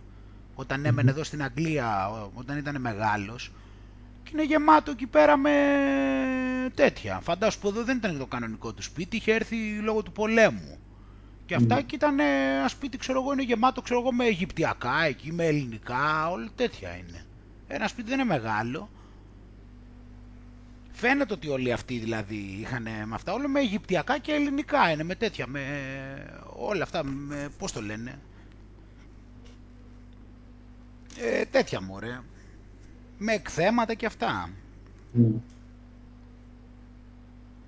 Τι ήταν όλοι αυτοί, εντάξει. Δεν χρειάζεται να το ξέρεις, δεν χρειάζεται και να, στο, να το έχει πει και με τις ίδιες λέξεις ο άλλος, ε, τώρα ο αρχαίος Έλληνας. Τώρα εδώ μιλάμε για εκατοντάδες φιλοσόφους τώρα. Δεν μιλάμε για... Μιλάμε για εκατοντάδες φιλοσόφους. Μιλάμε για, για τουλάχιστον 10 διαφορετικές, 15 σχολές στην αρχαία Ελλάδα. Δηλαδή αν, αν το πάμε δηλαδή από τους προσοκρατικούς μέχρι τους στοικούς και αυτά έχουν περάσει τουλάχιστον, μιλάμε για τουλάχιστον 15 διαφορετικές σχολές, ξέρω εγώ, μεγάλες σχολές, δεν λέμε για μικρότερες από τις οποίες υπήρχαν ου καλά. Με αυτό είναι το πάρα πολύ ενδιαφέρον. Δηλαδή και με τους κοινικούς που σου είχα αναφέρει πριν κάτι μήνες. Εντάξει, πολύ ενδιαφέρον. Δεν σημαίνει, ρε παιδί μου, ότι ε, ξέρεις, συμφωνείς με όλα με την κάθε σχολείο, ρε παιδί μου, αλλά βλέπεις κάποια πράγματα που λες τώρα, κοίτα να δεις, ας πούμε. Στην ίδια περίοδο υπήρχαν σχολές που σε κάποια πράγματα, ξέρω εγώ, συμφωνούσες, σε κάποια πράγματα τελείως Μα έτσι, μα έτσι θα γίνεται, εντάξει, λογικό είναι να γίνεται. Μα αυτό είναι το νόημα. Άμα ήταν έτσι, άμα ήταν αλλιώς τι... Mm. Άμα ήταν να λέγανε όλοι τα ίδια, τι δε, τι είναι, θα ήταν τότε κομμουνισμός. Εντάξει. δε, δε, αυτά είναι για ολοκληρωτικά καθεστώτα. Εδώ μιλάμε τώρα για το πνεύμα. Άμα ήταν να λένε όλοι τα ίδια, και πόσα δεν ξέρουμε. Έτσι, μην πάμε και εκεί. Ας πούμε. Μπορεί να υπάρχουν και σχολές που δεν έχουμε κάνει. Εγώ έχω καταλάβει τουλάχιστον σε, έτσι, σε πιο μυστικιστικά και αυτά, ότι ε, είναι δύσκολο κάποιος δηλαδή να μπορεί να ξέρει, τι να σου πω τώρα, ξέρω εγώ, 10-20%. Θεωρώ δηλαδή ότι όλα είναι κρυμμένα, είναι δηλαδή, είναι ή κατεστραμμένα ή αλλαγμένα. Όλα αυτά τα χρόνια δηλαδή το status quo, αυτό που λέμε η Rothschild και όλοι αυτοί, όλη αυτή τη γνώση την έχουν αποκρύψει, δηλαδή δεν έχουν αφήσει, πώς πω, δηλαδή είτε τα έχουν αλλάξει, είτε τα έχουν κρύψει, είτε τα έχουν καταστρέψει. Δεν, τώρα δηλαδή αυτή τη στιγμή είναι δύσκολο κάποιος να έτσι να μπορεί να έχει πρόσβαση ξέρω εγώ, σε ατόφια γνώση τέτοιου επίπεδου. Τα έχουν διαστρεβλώσει, είναι κάτι το οποίο γίνεται σκόπιμα. Δεν είναι εύκολο δηλαδή να τα βρεις. Αυτή υπάρχει πλάνο όλο αυτό τώρα εδώ, αυτές τις τελευταίες χιλιετίες τουλάχιστον. Τουλάχιστον. Αυτά που ξέρουμε τώρα, εντάξει, τι να τώρα το καθόλου. Λένε τα πανεπιστήμια τώρα είναι της πλάκας μιλάμε. Αυτά δηλαδή που είναι τα πανεπιστήμια πραγματικά. Δηλαδή εντάξει, είναι, είναι γελίο αυτό το πράγμα. Άλλο τώρα έτσι για να πεις για αρχιτεκτονική και για μηχανική έτσι και για, τέτοια, για αυτά, για πώς το λένε, για αυτά που έχουν για αμυγός, για ύλη, μπορεί να είναι εντάξει. Δηλαδή για αρχιτεκτονική, ξέρω εγώ, για το πώς θα στέκεται καλά ένας ουρανοξύστης, για το πώς θα φτιάξει ένα καλό αυτοκίνητο. Αυτά μπορεί να υπάρχει γνώση σε μεγάλο βαθμό τα πανεπιστήμια να στη δείξουν. Αλλά σε οτιδήποτε έχει να κάνει με πνεύμα, τα πανεπιστήμια είναι της πλάκας και οτιδήποτε έχει σχέση με πνεύμα, όχι μόνο άμεσα με φιλοσοφία και έμεσα με οτιδήποτε έχει να κάνει. Τι να πεις τώρα δηλαδή, για ποιους, για τους ε, περισσότερους επιστήμονες που ζουν στο τρισδιάστατο, που μετράνε δηλαδή τα πάντα τα παίρνουν υλικά και οτιδήποτε άλλο είναι γραφικό, που αυτά που λέμε μόνο εμείς εδώ πέρα που δεν είναι και εξεζητημένα τα θεωρούν αστεία. Ποιου, α, για αυτά μιλάμε τώρα είναι πράγματα πολύ περίεργα και μερικές φορές εγκληματικά, γιατί ακόμα και σε, όταν έρχεται ο άλλος και σου λέει ότι ξέρεις, ακόμα και στην ιατρική αναφορά που γίνεται στη, στη διατροφή είναι, είναι; πολύ μικρή όσο αν υπάρχει. Λες τώρα εντάξει, και έχεις ας πούμε έναν Ιπποκράτη που σου λέει η τροφή, η τροφή σου είναι το φάρμακό σου. Ναι. Ε, λες τώρα ξεκινήσαμε τελείως. Και όμως έχεις δει ότι, και όμως έχεις δει ότι στην ουσία το σνομπάρουν αυτό, ότι σου λέει α φάρμακα. Όποιος πήγε, όποιος πήγε τίποτα άλλο γελάνε. Δεν, σου κάνει, δεν είναι περίεργο αυτό. Ναι, και όταν ε, σου λένε ακόμα και, γιατί εντάξει λένε πλέον ρε παιδί μου, ξέρω εγώ, να προσέχεις τη διατροφή σου. Ε, δεν σου λένε και τίποτα ξέρεις παραπάνω. Γιατί άμα τους ρωτήσεις, ρε παιδί μου, ξέρω εγώ τι και πώς. Ε, εντάξει, τι θα σου πούνε, μέσα σ' άκρες. Αλλά όταν καταλαβαίνεις, ρε παιδί μου, το πόσο σημαντικό είναι η διατροφή για, το, για την όλη βιοχημία του σώματος. Και δεν μπορεί να στο πει ο γιατρός, γιατί ούτως ή άλλως είναι και το θέμα της πρόληψης που έχουμε μιλήσει. Καλά, δεν μιλάει για αυτό. Ποιος ασχολείται με την πρόληψη. Αυτό δεν υπάρχει αυτό τώρα σαν concept. Ούτε για, την πρόληψη, ούτε για την πρόληψη υπάρχει σαν concept, αλλά και σαν, μεθόδους, και, σε, και σαν θεραπείες είναι το θέμα. Ότι δηλαδή σνομπάρεται, σνομπάρεται οποιαδήποτε μεθοδολογία δεν περιέχει χημεία. Είναι, σνομπάρεται. Πώς σνομπάρεται ρε παιδί μου, πώς να σου πω, οποιαδήποτε συζήτηση για Θεό. Δηλαδή σου λέει εξέλιξη, ξέρω εγώ, Big Bang και αυτά. Πώς οτιδήποτε άλλο σνομπάρεται. Mm. Όλα αυτά τα κομμάτια και αυτό ξέρεις με το δυσκολεύομαι εξή, δεν μπορώ να τα βάλω όλα στα λόγια, να σου περιγράψω όλα πώς το έχω στο μυαλό μου, πώς συναντάω παντού δηλαδή την τρισδιάστατη ληστική προσέγγιση. Μου είναι δύσκολο δηλαδή να το μεταφέρω σε λόγια, το πόσο ξεκάθαρο μου φαίνεται. Είναι από κάθε πλευρά, δηλαδή δεν υπάρχει ολιστική ιατρική, κατάλαβες, δηλαδή ολιστική ιατρική θα σου πει ο άλλος θα γελάσει, ε, θα πει ο άλλος, ξέρω εγώ, μόνο που θα πει τη λέξη Θεός, ξέρω εγώ, ο άλλος θα γελάσει, ε, θα πούμε μετά ότι όλοι είμαστε ενωμένοι, ο άλλος ξέρω εγώ θα γελάσει, θα κοροϊδέψει, θα πεις ξέρω εγώ κάτι πέραν από έτσι όπως παρουσιάζεται η εξέλιξη, θα κοροϊδέψει, ε, θα πεις ξέρω εγώ για την έννοια των δαιμόνων, θα του φανεί αστείο. Ε, είναι σε, σε, σε, κάθε, σε κάθε πτυχή αυτό το πράγμα. Έχουμε τώρα δηλαδή το καπιταλιστικό σύστημα Σου λέει δηλαδή ότι το καπιταλιστικό σύστημα, γι' αυτό σου λέω συνδέονται όλα αυτά και δεν μου είναι εύκολο να το βάλω στα λόγια. Δηλαδή το καπιταλιστικό σύστημα, να το στο πάω τώρα εκεί, είναι για μία ακόμα φορά μια συνέπεια αυτό του τρισδιάστατου, δηλαδή είναι της ιδιοκτησίας, κατάλαβες του ανταγωνισμού, της ιεραρχίας. Δεν είναι μόνο αυτό, είναι αυτό που μου κάνει που για μένα είναι mind blowing, είναι το γεγονός ότι προσπαθεί να σου περάσει με χίλιους δυο τρόπους ότι η φύση είναι της πλάκας. Ότι η φύση είναι κάτι το οποίο... Αυτό το πράγμα είναι σαν το, σαν το εργαλείο σου, είναι το, το τέτοιο, το, έτσι, σαν παιδική χαρά, ξέρω εγώ, σαν σάκος του μποξ. Στο βιβλίο με το, με το Nature Fix που σου είχα δείξει, που σου λέει για, τη, για τα πλεονεκτήματα του να περπατάς στο δάσος. Εντάξει, όπως καταλαβαίνεις από ένα σημείο και μετά, ρε παιδί μου, λες ότι, OK, okay, πώς είναι δυνατόν, ας πούμε, να είμαστε φτιαγμένοι για αυτό το περιβάλλον; Ναι. Και να ζούμε τώρα όσο περνάει ο καιρό, όσο πιο απομακρυσμένα γίνεται ας πούμε, από το φυσικό περιβάλλον και να περιμένεις τώρα να λειτουργήσει διαφορετικά. Ε, ναι, γίνεται αυτό το πράγμα. Μα, τι, μα, και ποιος, δηλαδή, και να πας μια βόλτα στη φύση, δηλαδή θα σου φανεί αστείο. Δηλαδή, τι να πάει να κάνει ο άλλο. Εδώ πάνε, εδώ πάνε στη θάλασσα και δεν βουτάνε. Πάνε, πάνε, πάνε στη θάλασσα, πάνε στην παραλία και δεν μπαίνουν μέσα στο νερό. Κάθονται έξω. Τι να σου πω τώρα δηλαδή, είναι... Το κάθε τι δηλαδή βλέπεις πως είναι... Γιατί αυτό που λες με τη, με τη φύση, δηλαδή ποιος... Δηλαδή, ε, δηλαδή δεν πιστεύεις ότι το πιο πιθανό είναι ότι άμα πεις ότι πάω βόλτα στη φύση κάποιον του φάνει περίεργο; Δεν το θεωρείς πιθανό. Ενώ άμα πάω μια βόλτα στο Μανχάταν, κατάλαβες τι, γιατί στο λέω, αν πεις όμως ότι πήγα στο Μανχάταν και πήγα και ανέβηκα στον πύργο του Ροκφέλερ, θα πει εντάξει, θα, θα πει ότι είναι γαμάτο. Έχουμε πάρει πολλά πράγματα, πολύ, πολύ στραβά. Πάρα είναι, πολύ στραβά. Είναι πολλές οι πτυχές δηλαδή. Είναι πολλές οι πτυχές όλο αυτό το τρισδιάστατο το οποίο είναι αυτή η λύθη, είναι η, η άγνοια της φύσης. Είναι η άγνοια, είναι η άγνοια, είναι, είναι η ζωή στο Matrix. Ναι, γιατί όταν καταλαβαίνεις ότι ουσιαστικά μέσα στη φύση γίνεσαι πιο έξυπνος. Δεν έχω διαβάσει πολύ το βιβλίο, αλλά καταλαβαίνω επειδή μου ότι σου λέει ότι γίνεσαι πιο έξυπνος. Και δεν είναι μόνο αυτό, Άγγελε. Δεν, δεν είναι μόνο ότι παίρνεις λύσει. Το θέμα ποιο είναι για να θα καταλάβεις τώρα με αυτό που θα σου πω πώς συνδέονται όλα. Όταν είσαι μέσα στη φύση, λες, σου είναι και πολύ πιο εύκολο να, νιώθει, να νιώσεις ενωμένος με, του, με τους άλλους και να νιώσεις έμπαθη.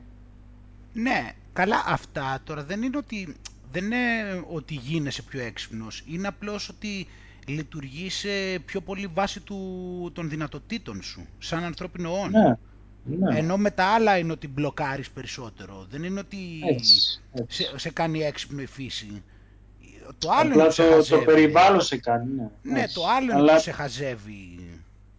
Ε, πώς είναι δυνατόν όμως οι άνθρωποι να σου λένε, ξέρεις, να, να σου λένε κάνε πράγματα ρε παιδί μου σαν να χάσεις ένα περιβάλλον που σε χαζεύει ας πούμε. Ε, μην πας σε ένα περιβάλλον το οποίο σε κάνει να νιώθεις πιο ε, καλά ναι, για, να είσαι, για, να είσαι, για να είσαι σκλάβος εκεί πέρα. Για να είσαι σκλάβος, να είσαι μέσα στις ανασφάλειες, να είσαι αδύναμος, να μην έχεις δύναμη, να έχεις φόβους, να μην έχεις αυτοπεποίθηση, να είσαι άρρωστος, ασθενικός.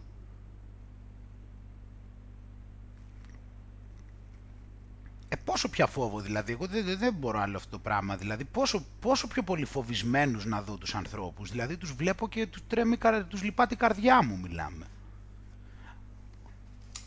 Τους διαβάζω και είναι τόσο πολύ φοβισμένοι, είναι τόσο αδύναμοι, είναι τόσο φοβισμένοι, έχουν τόσο πολλά αποθυμένα μέσα τους, έχουν τόσο πολύ πόνο. Πόσο πια δηλαδή να το δω παραπάνω. Ξέρεις τι πιστεύω, Άγγελο, ότι για τους περισσότερους έχουν κάνει έτσι το μυαλό τους και αυτό συνδέεται και με πριν που μιλάγαμε για την ψυχολογία και τον Άντλερ και δεν συμμαζεύεται που θεωρούν ότι ο, ο πόνος είναι κάτι φυσιολογικό ότι είναι κάτι που δεν μπορούν να ξεφύγουν ότι είναι ένα στοιχείο ρε παιδί μου του, του χαρακτήρα τους και δεν συμμαζεύεται. Έτσι φαίνεται πλάκα-πλάκα. Ότι είναι μοίρα τους, άρα δεν προσπαθούν καν ας πούμε, να ξεφύγουν γιατί λένε το ξέρεις, είναι...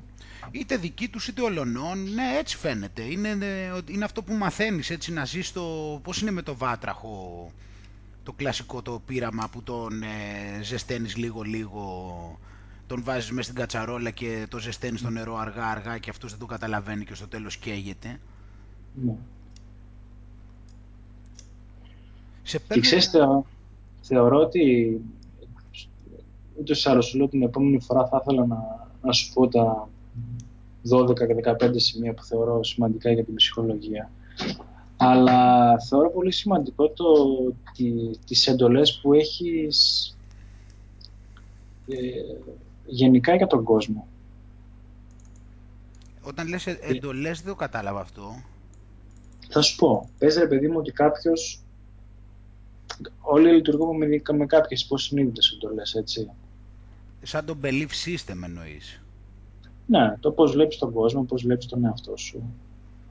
Το θέμα είναι το πόσο βαθιές είναι κάποιες εντολές και το πόσο επηρεάζουν τις υπόλοιπες. Γιατί άμα έρθει κάποιος και λειτουργεί με την εντολή ότι ε, όταν μου συμβαίνει κάτι καλό δεν θα λειτουργήσει, δεν θα διαρκέσει για πολλή ώρα. Παίρνει μπάλα όλα τα υπόλοιπα. Κατάλαβες, θέλω να σου πω. Άρα μπορεί να πάρει μια απόφαση για τη ζωή του ρε παιδί μου που να είναι καλή και να είναι προς, το, προς τη θετική πλευρά. Αλλά επειδή υπάρχει μια εντολή που είναι πιο κάτω από αυτήν. Πιο ισχυρή Κάποια... εννοείς, πιο βαθιά εννοείς πιο κάτω. Ναι. Θα πάρει μπάλα και την, και την προηγούμενη. Μάλιστα, ναι, ναι. Ότι υπάρχει σαν μια ιεραρχία, πιστεύω, το οποίο όσο πιο βαθιά είναι κάποιο, επηρεάζει όλα τα από πάνω του. Ναι, όσο πιο γενική είναι, όσο πιο έτσι ξέρεις το πώς βλέπεις τον κόσμο πλέον ναι, και όχι ναι. πώς βλέπεις επιμέρους πράγματα. Ναι, ναι, ναι. Άμα θεωρείς ότι ο, ο κόσμος είναι πιο πολύ εχθρικός παρά φιλικός, mm. ναι, τι ναι. Ναι, μετά υπάρχουν ένα εκατομμύριο ζητήματα τα οποία θα επηρεάζονται από αυτό. Ναι, ναι, σίγουρα. Σίγουρα και το θέμα είναι ότι το σύστημα έτσι μας ε, φτιάχνει και χτυπάει πολύ σε αυτά τα βαθιά και αυτό είναι το θέμα να αναγνωρίσεις γιατί αυτά κιόλας ε, χτίζονται και με πολύ, με πολύ έμεσο τρόπο. Αυτό είναι το ενδιαφέρον. Δηλαδή φαίνεται από τη γλώσσα που χρησιμοποιούν οι τηλεοράσεις και εκεί είναι το ενδιαφέρον δηλαδή να παρατηρείς και αυτό είναι που μου φαίνεται και εμένα ενδιαφέρον. Δηλαδή αυτό το που λες το βάθος της κοσμοθεωρίας των βαθιών ιδεών φαίνεται ξέρω εγώ από πολύ απλά πράγματα πολλές φορές. Φαίνεται από τις λέξεις που χρησιμοποιούν, φαίνεται από τον ναι. τρόπο που αντιδρούν σε καταστάσεις τυχαίες, φαίνεται από τη διάλεκτο, φαίνεται από τον τρόπο που μιλούν, φαίνεται από τις εκφράσεις. Ναι, ναι, ναι, ναι, ναι. ναι πολύ σωστά το έθεσες. Είναι πολύ ενδιαφέρον και μπορεί να μην ε, το καταλαβαίνει ούτε και ο ίδιος, αλλά, είναι, αλλά το φαίνεται ξεκάθαρα. Και βλέπεις, υπάρχει ξέρω εγώ τρόπος που οι τηλεοράσεις μιλούν για πράγματα, το ραδιόφωνα, το facebook, και όλα αυτά και φαίνεται από πίσω υπάρχει, υπάρχουν κάποια δεδομένα σε αυτό. Κατάλαβες, υπάρχουν κάποια πράγματα, κάποια δεδομένα, κάποια πράγματα δηλαδή που παρουσιάζονται μέσα από αυτό. Έτσι, έτσι. Και ξέρεις, μέσα από τις...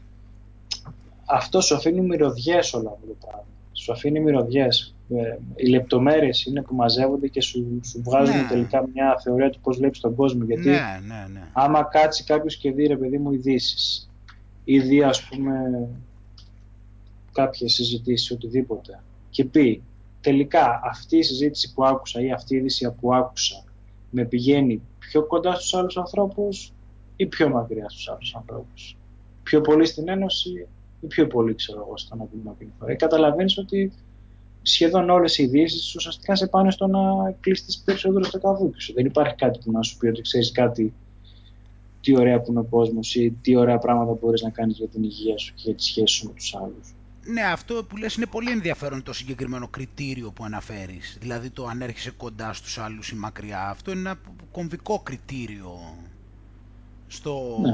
πώς το τέτοιο. Και μετά τα άλλα που είπες δηλαδή επιμέρους. Δηλαδή το να κλειστείς το καβούκι σου ή το να, κάνει, να προσέξεις την υγεία σου ή ότι να μπορείς να δημιουργήσεις ωραία πράγματα. Ε, παίζει για παράδειγμα να πούμε για τη φύση, έτσι, ένα τυχαίο γεγονός.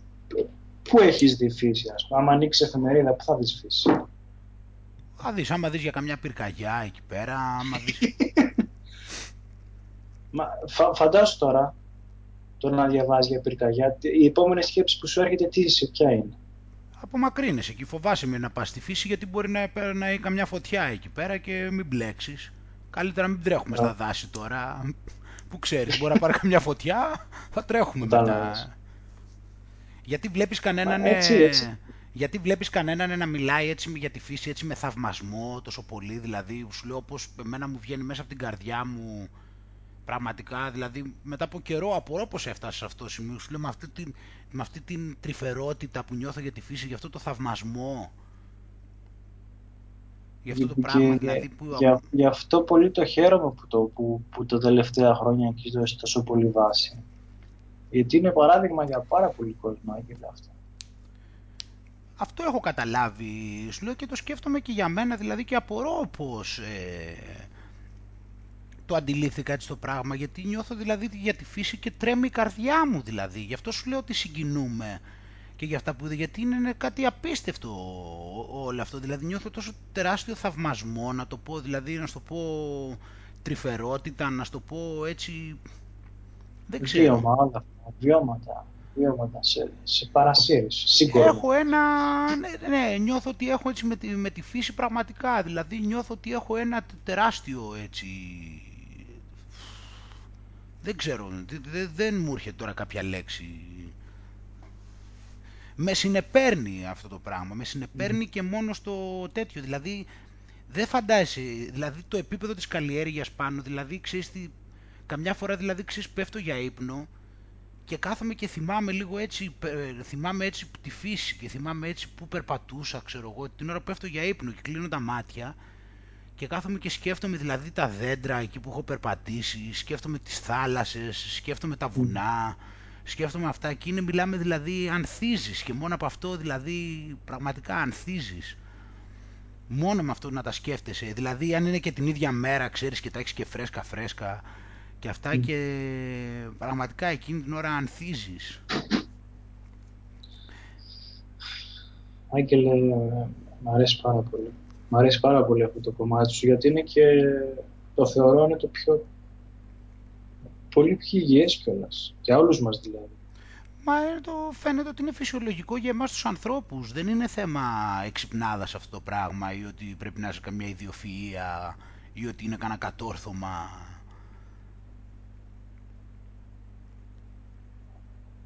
είναι κάτι, είναι κάτι θαυμάσιο πραγματικά δηλαδή εντάξει δεν ξέρω αν χρειάζεται να το τραβήξεις στο σκηνείο σου εγώ και να ταλαιπωρηθείς ώρες ώρες όπως εγώ αλλά σίγουρα ε, είναι, είναι κάτι καταπληκτικό δηλαδή τι να πω εντάξει δηλαδή αν μετά από τόσο καιρό δεν το έχουμε καταλάβει τι πιο ε, όμορφο από το να πας να χυθείς εκεί πέρα μέσα στη φύση, δηλαδή να, να, να χυθείς μέσα στα δέντρα, δηλαδή να, να σε καλύψει, να καλύψει τον ήλιο, δηλαδή να καλύψουν τον ήλιο οι φιλοσιές. Τι απίστευτο. Αυτό το υπέροχο θέαμα να περνάει δηλαδή μέσα από τις φιλοσιές να περνάει ίσα ίσα λίγο φως και να είσαι μεταξύ φωτός και σκιάς μέσα από τις φιλοσιές.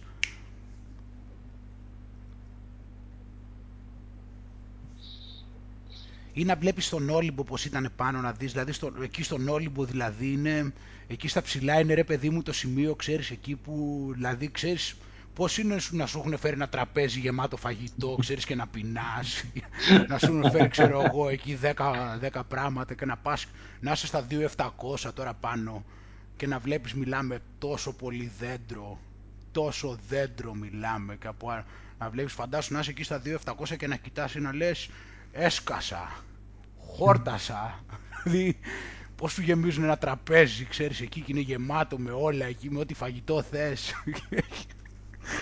και να κοιτάς και να φαίνεται και από μακριά μέχρι και η θάλασσα να φαίνεται και να βλέπεις να λες πόσο πια να φάω, έχω κάνει μια κοιλιά τεράστια, μιλάμε έσκασα.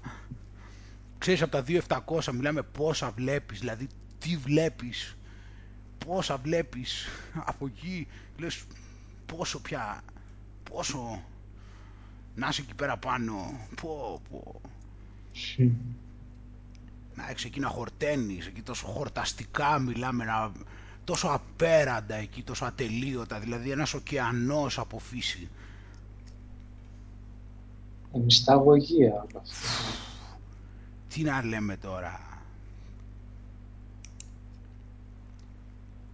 Τι να λέμε, τι να το συγκρίνεις δηλαδή αυτό το πράγμα, τι να το συγκρίνεις δηλαδή από την τεχνολογία και από όλα αυτά; Όχι, τι να συγκρίνεις. Ούτως ή άλλως όλα αυτά τα πράγματα που συζητάμε έχουν και την έννοια του, του μυστηρίου με την καλή έννοια.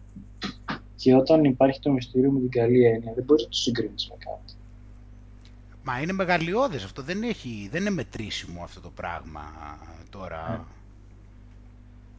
Εκεί πολλές φορές είναι η δύναμή του, γιατί δεν, και το να περπατάς στη φύση δεν μπορείς να τα βάλεις όλα κάτω και να πεις τι μου δίνει και να πεις ξέρεις τόσο της εκατό.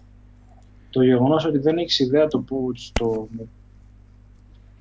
το τι σου δίνει, ε, εντάξει, σηκώνεις τα χέρια ψηλά, ας πούμε. Μα αυτό είναι το νόημα όμως όλα αυτά. Μα αυτό λέμε ότι πρέπει να βγεις από το μετρήσιμο. Πρέπει να βγεις από το μετρήσιμο, πρέπει να βγεις από το τι αποκομίζω, πρέπει να βγεις από αυτά τα πράγματα. Αυτά είναι όλα του υλικού. Αυτό βλέπει παντού πως ξεπηδάει. Όταν παίρνεις συνέχεια από το τι να κερδίσω και, και, αν έχει, και αν με συμφέρει και αν αποκομίζω κάτι και τι θα κερδίσω, άμα βγαίνεις, όταν μπαίνεις όλα αυτά μετά χαλάει. Δεν γίνονται πάνω, φαίνονται και τα πράγματα συνέχεια. Δηλαδή, ξέρεις, όταν πηγαίνεις κάτι, όταν προσπαθείς κάτι να αποκομίσεις, δεν μπορείς να ευχαριστηθείς. Είναι η φύση τέτοια, κατάλαβες. Έτσι είναι το μυαλό. Απλώς δεν το έχουν καταλάβει οι άνθρωποι, κατάλαβες. Γιατί όταν πας και μπαίνεις σε μια διαδικασία και σε νοιάζει δηλαδή το τι θα πάρεις, εσύ θα ζεις στο μέλλον, κατάλαβες, θα ζεις στο τι θα πάρεις. Δεν θα είσαι στο τώρα. Και δεν μπορείς να το χαρείς. Χρειάζεται δηλαδή να βρίσκεσαι στην, σε μια κατάσταση αυθόρμητη, σε μια κατάσταση χωρίς προσδοκίες. Γιατί αν, το, αν δεν το έχεις αυτό, αν δεν είσαι σε αυτή την κατάσταση, δεν θα μπορείς να, να το βιώσεις αυτό. Θα είσαι στο μέλλον.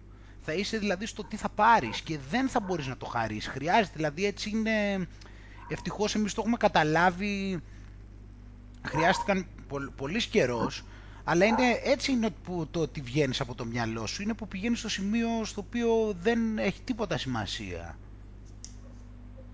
Γι' αυτό, και, και, γι αυτό κάνουμε και έναν έτσι, ε, κύκλο και πάμε πάλι στο βιβλίο σου. Γιατί είναι εμφανή κάποια στοιχεία στο δικό μου μυαλό τουλάχιστον. Πρώτο, το οποίο είναι και στον τίτλο, ότι ήταν mindful και βγαίνει αυτό το, από, το, από το βιβλίο, ήταν mindful. Και δεύτερο το η φύση. Δηλαδή φαινόταν το ενδιαφέρον που έδειξες και από τις, φωτο... και από τις φωτογραφίες και από τα γραπτά σου για το, για το θέμα της φύσης. Γιατί βλέπεις τους άλλους και πάνε σε ένα μέρος και σου δείχνουν 30 κτίρια. Ναι. Εκεί λες τώρα εντάξει, εκεί. Ναι, ναι. Καλά τώρα, τι να σου πω, εντάξει, πού να ξεκινήσω και πού να τελειώσω αυτό. Καταρχάς δεν... Ε... Λίγες φωτογραφίες με κτίρια μπορούν να με εντυπωσιάσουν. Εγώ δεν τα τραβάω καν κιόλας γιατί έτσι, έτσι είναι τουλάχιστον, έτσι το έχω αντιληφθεί εγώ. Δηλαδή δεν τραβάω πολύ πόλεις γιατί έχω μια εντύπωση ότι είναι πολύ αδιάφορες οι φωτογραφίες, ξέρω εγώ, από πόλεις. Δεν μπορεί δηλαδή, η φωτογραφία δεν λέει και κάτι, ενώ όταν τραβάς φύση, γι' αυτό και οι φωτογραφίες μου πιο πολλές είναι από φύση, ξέρω εγώ και αυτά, γιατί κάπως μου φαίνεται ότι έχουν αξία αυτές οι φωτογραφίες, ενώ από πόλεις δεν, δεν τις θεωρώ τόσο έτσι εντυπωσιακές, δεν ξέρω. Δηλαδή, φαίνεται, δηλαδή δεν χρειάζεται καν να τα τραβήξω. Εμένα μου αρέσει το γεγονός ότι ζεις έμπρακτα αυτά που συζητάμε. Δηλαδή με την έννοια συζητάμε για φύσης, συζητάμε για mindful και το βλέπεις αυτό και στον τρόπο που έζησες στο ταξίδι. Για μένα είναι σημαντικό. Μακάρι πάνω, μακάρι, τι να σου πω. Απλώς ε, και στο ταξίδι όπως είδες δεν υπήρχε κάποια προσδοκία Και αυτό νομίζω φαίνεται και σε όλο το βιβλίο ότι δεν υπήρχε και κάτι, δηλαδή δεν ε, οδηγεί σε κάπου. Δεν είναι, δηλαδή το βιβλίο δεν γράφτηκε για να σε οδηγήσει πουθενά όλο αυτό. Δεν φτιάχτηκε δηλαδή για να σε οδηγήσει κάπου, ήταν μόνο και μόνο για να το διαβάζεις και να το βιώσεις με τον ίδιο τρόπο. Δεν, δηλαδή, δεν είναι ότι θες να το... Και αυτό είναι και το θέμα, δηλαδή δεν θες να προχωρήσεις να πας παραπέρα για να πας κάπου, να δεις κάτι παραπέρα. Αυτό είναι ο σκοπός μου, δηλαδή δεν είναι ότι ξέρεις, άντε να πάμε στο επόμενο κεφάλαιο να δούμε και αυτά. Το θέμα είναι κάθε στιγμή το τι έχει. Αυτό είναι και το πλάνο και δεν σε οδηγεί κάπου στο τέλος. Ναι, αυτό που λέγαμε και πριν, γιατί που σου λέει ουσιαστικά ότι μπορείς να είσαι χαρούμενος τώρα, γιατί άμα βλέπεις το κάθε πράγμα σαν ένα σκαλοπάτι για να μετά από 100 βήματα να κατακτήσει την ευτυχία, θα σκαλοπούλος. Μα δεν θα γίνεται. Αυτό είναι το θέμα. Το θέμα είναι κάθε στιγμή αυτό που κάνεις να, το, να έχει νόημα, χωρίς ανεξαρτήτως το που οδηγεί. Mm. Ναι, γιατί δεν έχει κανένα νόημα. Δηλαδή δεν είναι ότι πηγαίνεις εκεί να κάνεις κάτι. Το ότι δηλαδή πήγα, πήγα εκεί και είδα ένα δρόμο, ένα στενάκι το οποίο φαινόταν ενδιαφέρον και είπα να μπω εκεί μέσα. Δεν ήταν για να, πώς να σου πω, ούτε για να το γράψω στο βιβλίο, ούτε για να πάρω κάτι εγώ και να το έχω μετά. Το τέτοιο έγινε για το αυτό, για την εξερεύνηση την ίδια.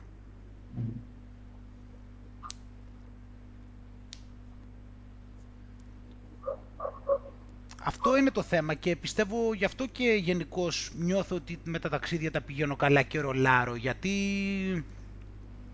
δεν έχει αυτό, δεν έχει κάποιον ε, συγκεκριμένο σκοπό συνήθως ούτε και προσδοκία και δεν το κάνω και για να το παίξω φυσικά ούτε για να βγάλει φωτογραφίες και τέτοια. Δηλαδή γίνεται καθαρά για το έτσι για την εξερεύνηση την ίδια. Και ό,τι βγει. Αν βγει κάτι καλύτερο καλώς. Αν δεν βγει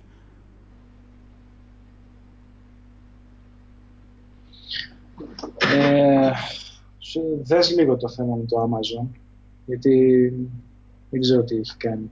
Τι, Α, να ρωτήσω, το, ρωτήσω το Φώτη, ναι, με το review, ναι. Θα, το, θα, ρωτήσω το, θα ρωτήσω το Φώτη να δω μήπως θα ξέρει αυτός λογικά. Τι, τι περίεργο πράγμα γι' αυτό. Ε, μωρέ, ξέρεις τι, παλιά κάνανε πολλά fake reviews εκεί πέρα, γι' αυτό γράφανε πολλά fake reviews παλιά Πήγαινε δηλαδή και έγραφε όποιος να είναι reviews ή πλήρωνες ή αντάλλασαν reviews και προσπαθούν να το κάνουν έτσι. Για να μην είναι fake προσπαθούν να βάλουν έτσι κάποιο, να έχεις κάποια στοιχεία πιο πριν για να μπορείς να... Αυτά που σου έλεγε ναι. εκεί να έχεις κάνει τον τάδε αριθμό αγορών. Ναι, να το δούμε λίγο γιατί εντάξει πήρα δύο πράγματα τα οποία με ενδιαφέρανε. Ε, πήρα μια μπλούζα και πήρα και ένα θερμόμετρο φούρνου. Ναι, ναι. Ε, να δούμε τι γίνεται γιατί εντάξει, έψαχνα γενικά για πράγματα και εντάξει, γενικά δεν με ενδιαφέρουν πολλά πράγματα. Κάποια άλλα ήταν ε, τραγικός ο αριθμός του shipping Δηλαδή έπαιρνες κάτι με, με 10 ευρώ και σου λέγε 30 ευρώ shipping και λες τώρα εντάξει κοροϊδευόμαστε. Ε, γιατί ναι, μπορεί να είναι και με φύ... γιατί άμα είναι και από την Αμερική μπορεί να έχει και, βία, και φόρους και τέτοια. Ναι, ε, ρίξτε μια ματιά. Εσύ δηλαδή βιβλία ας πούμε δεν αγοράζεις από το Amazon. Από Book Depository αγοράζεις. Α, γι' αυτό. Γιατί αν έπαιρνες από το Amazon σίγουρα θα έχεις περάσει το όριο πόσο λέει εκεί. 50 δολάρια ξέρω εγώ. Ναι. Ε, απ' τη μία ε, με έχει βολέψει το Book Depository πάρα πολύ. Απ' την άλλη παλιά έπαιρνα από το Amazon το αγγλικό γιατί σου έλεγε ότι πάνω από ξέρω εγώ 25 λίρες θα στέλνω τζάμπα Αχα. και πριν ε, ξέρω εγώ τρία χρόνια πόσο ήτανε σου λέει το σταματάω αυτό ε, για, για λίγες χώρες, για δύο-τρεις χώρες και μια από τις χώρες ήταν η Ελλάδα και λέει τώρα εντάξει. Ρε γάμο, αυτή είναι Ελλάδα, ούτε να διαβάσουν, ούτε να μην παραγγείλεις βιβλία δεν μπορείς στην Ελλάδα. ένα, ένα. Και ξέρεις, ε, με, με ενόχλησε πάρα πολύ αυτό το πράγμα και λέω για ποιο λόγο ας πούμε και δεν ξαναπήρα το Amazon. Α, και πήγες στο Book Depository. Ε, ναι. Εντάξει. Στα στέλνει τζάμπα. Ναι, καλά, εκεί εντάξει, εξαρτάται τώρα πόσο σου βγαίνει η τιμή που είναι πιο συμφέρον. Εγώ δηλαδή κοιτάω σε διάφορα. Ναι, ισχύει. Σου λέω για ψυχολογικό λόγο, κύριε. Μπορεί το book depository να είναι, ξέρεις, να είναι πιο ακριβό το βιβλίο και να σου λέει ότι είναι δωρεάν μεταφορικά και το άλλο Ε, να σου λέει, βέβαια. ξέρεις, μεταφορικά και το βιβλίο να είναι πιο φθηνό και Ε, να βέβαια. βγαίνουν ε, μία, μία από το ίδιο. Αλλά σου λέω, με πείραξε αυτό, ότι ξέρεις, σταματάμε το, το free για την Ελλάδα. Και λέω, Ναι, μωρέ και λες εντάξει, ναι και σου την έδωσε, λογικό είναι. ναι. Εγώ παίρνω και used books πολλές φορές. Μμ, μμ. Άντε books και τέτοια. Abe Books, ναι, από εκεί πάρα πολύ, το Abe Books περισσότερο. Αν και εντάξει, καλά το διαβάζω και στο κινητό. Απλώς άμα θέλω να το πάρω δηλαδή σε hard copy, παίρνω και από το Abe Books αρκετές φορές. Μμ. Που είναι έτσι, είναι used. Ε, καλά, και τι έγινε, και άμα είναι used, α, δεν, ε, δεν έχω καταλάβει δηλαδή. Και τι πειράζει άμα είναι δηλαδή used. Προσωπικά, να σου πω, Μα ακριβώς το γεγονός ότι είναι used είναι πιο κοντά στο, στην νοοτροπία που μιλάμε. Γιατί το να πάρεις, γιατί αυτό που σε ενδιαφέρει, ας πούμε, αυτό που έχει νόημα σε ένα βιβλίο, ποιο είναι; Αυτό που λέει μέσα. ε, φυσικά, ναι. Δεν είναι το να το πάρεις και να πεις. Ε, προφανώς, τι θα γίνουμε εικονο, εικονολάτρες τώρα; Ε, ναι, εννοείται. Αυτό έλειπε. Να σε νοιάζει τώρα το, το βιβλίο. Άμα να το αγοράζεις και να μην το διαβάζεις κιόλας, να το έχεις στην ακάθεται. Για να Πω, το πω, βλέπεις. φαντάσου, φαντάσου και αυτό. Υπάρχουν άνθρωποι που το κάνουν αυτό, Άγγελε. Ου, καλά, εγώ πρώτα απ' όλα στη, στη γενιά των γονιών μας, άμα θυμάσαι που υπήρχαν αυτά, το έχω δει σε πολλούς μιλάμε.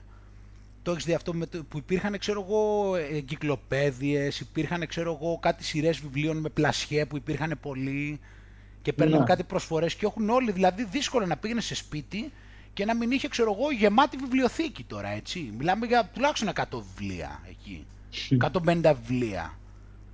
Στη γενιά εκείνη, από ό,τι έχω παρατηρήσει, δηλαδή που δεν υπήρχαν και τα ηλεκτρονικά τα βιβλία, και ήταν αυτά παίζανε πολύ, αυτά οι πλασιέ και σειρές, ξέρω εγώ, βιβλίων, βγαίνανε, ξέρω εγώ, δεκα, δεκαπεντάδες βιβλίων και τέτοια, δύσκολο να πήγαινε σε σπίτι, ξέρω εγώ, και να μην είχε ένα τείχο βιβλιοθήκη, ξέρω εγώ. Το έχω παρατηρήσει σε πολλούς. Και αυτά δηλαδή, το τι είχαν διαβάσει τώρα, καλά, εντάξει, άστα, ας μην αναφερθώ. Εδώ σε μια ταινία είχα δει, νομίζω σε ταινία ήταν, που έλεγε μία θέλω να πάρω αυτά τα βιβλία γιατί έχει το, το δερμάτινο εξώφυλλο που πάει με Α. τα υπόλοιπα. Α, τέριαζε για τη βιβλιοθήκη, ναι. Ε, Εγώ, που- ξέρεις, εγώ τώρα τουλάχιστον δεν ξέρω αν θα αλλάξω, αλλά τουλάχιστον τελευταία χρόνια ίσως με έχει κάνει ξέρεις και τα ταξίδια έτσι και αυτά και έχω ξέρεις μια πολύ μινιμαλιστική ροπή. Να σου πω Μμ. την αλήθεια, δηλαδή θεωρώ καλύτερη φάση τα ηλεκτρονικά, απλώς το hard copy είναι πιο βολικό στο διάβασμα. Αλλιώς, ε, δηλαδή με τα μπούνια προτιμάω τα ηλεκτρονικά, δεν το συζητάω. Καταλαβαίνουμε ποια είναι το λες. Ναι, σι- σίγουρα δηλαδή. Απλώς είναι πιο βολικά στο διάβασμα. Τα... Εντάξει, εγώ δεν έχω και Kindle, τα διαβάζω και από το κινητό βέβαια. Kindle θα ήταν καλύτερα. Ε, θα ήταν πιο βολικά σίγουρα, αλλά με τα μπούνια εννοείται θα προτιμούσα. Δι- Γιατί είναι, πρώτα απ' όλα είναι το κουβάλιμα, δεύτερον είναι ο χώρος στο σπίτι και τρίτον είναι το τέτοιο ότι έχεις άμεση πρόσβαση σε πάρα πολλά ενώ αλλιώς πρέπει να έχεις μια βιβλιοθηκάρα ξέρω εγώ ενώ, σε- ενώ σε ένα Kindle ξέρω εγώ ή σε ένα τέτοιο μπορεί να έχεις μέσα ξέρω εγώ 500 βιβλία Μμ. Όσα θες μπορείς να έχεις. ναι σίγουρα Ωραία, δηλαδή. Άγγελε. Το κλείσουμε σιγά σιγά. ναι οκ ήθελα να σε ρωτήσω και για το The Affair παρεπιπτόντως Ε, Το σταμάτησα. Δεν, δεν το δεν μου κάνει. α ναι τόσο πολύ ε εντάξει Ούτως ή άλλως... Ε, καλά σου είπα ότι μου είχε αφήσει ούτως ή άλλως άσχημη, άσχημη γεύση η τέταρτη και δεν, δεν ξέρω αν σου κάνω spoiler, αλλά η πέμπτη είναι η τελευταία. Καλά, τι spoiler είναι αυτό, το να πεις για πέμπτη τελευταία. Εμένα, εγώ νόμιζα ότι τελείωνε τέταρτη, δηλαδή δεν θα έχει άλλη. Δεν ξέρεις Ναι. τώρα το λόγο, θα μη σου κάνω εγώ spoiler, αλλά... Ξ- Ξέρω το, ξέρω το λόγο, άρα δεν θα κάνουμε ένα spoiler. Καλά, στον ας- άλλον. μην κάνουμε σε κανέναν άλλον όμως, άστο, εντάξει. Ναι, ναι, εγώ, ναι, να ναι, σου σωστά, πω, νόμιζα σωστά. ότι, εγώ νόμιζα, ήμουν σίγουρος ότι τελειώνει αυτή τη σεζόν. Αλλά θα δούμε τώρα, τι θα γίνει στην επόμενη, ποιος ξέρει. Θα δούμε. Ε, τώρα βλέπω το The Tunnel. Ποιο; The Tunnel. The Tunnel; Είναι αντιγραφή του The Bridge, του Δανέζικου, Α, που βρίσκουν ένα πτώμα ανάμεσα Γαλλία-Αγγλία. αφού εκεί δεν υπάρχει γέφυρα. Ε, γι' αυτό λέγεται The Tunnel, γιατί Α, είναι δεν- στο, στη σύραγγα. Α, και τι είναι, από ποια τι είναι αγγλικό είναι; Ε, Αγγλο-γαλλικό. Αχα. Α, εκεί να αντιγραφεί το άλλο το έχεις δει; Όχι, όχι. Το Προσπάθησα Bridge. να το δω, αλλά δεν ξέρω. ε, δεν είμαι καθόλου, πώς το λένε, μου κάνει κάπως έτσι το, το στυλ. Ίσως στο μέλλον ε, μπορέσω να δω, ρε παιδί μου, πιο έτσι, ε, πώς το λένε, και από άλλες χώρες. Ναι, ναι, και Αλλά εγώ εκεί δεν- είχα κολλήσει. Με, Ναι. με παραξένευσε λίγο το, το τελείως διαφορετικό στυλ. Ίσως στο μέλλον σου λέω. ναι, και εγώ έτσι την είχα πάθει.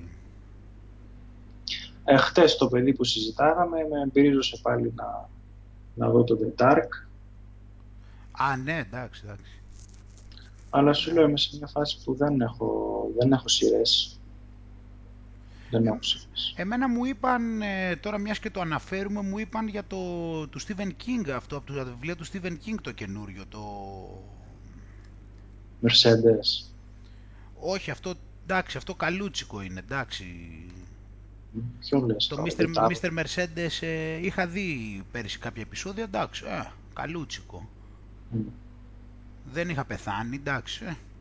Το έχω ψηλοαφήσει, μπορεί να το ξαναδώ. Όχι, το λέγεται αυτό που μου έχουν πει, μου το έχει πει έγκυρη πηγή αυτό ότι είναι καλό και έχει και πολύ καλή βαθμολογία. Α, το Castle Rock. Μμ. Αυτό δηλαδή το έχω στο επόμενο τώρα όταν τελειώσω το Condor. Εγώ βλέπω το Condor τώρα. Τι είναι αυτό; Το Condor ωραίο, είναι, λέει ότι είναι, απ' το- απ' υπήρχε μια ταινία παλιά με τον Robert Redford, άμα ξέρεις, που λεγόταν οι τρεις μέρες του Κόνδωρα. Μμμ. Ε, τώρα λέει ότι είναι πειρασμένο από αυτό, αλλά είναι σύγχρονο η εποχής, είναι έτσι κατασκοπικό, αλλά Μμ. πολύ σύγχρονη εποχής.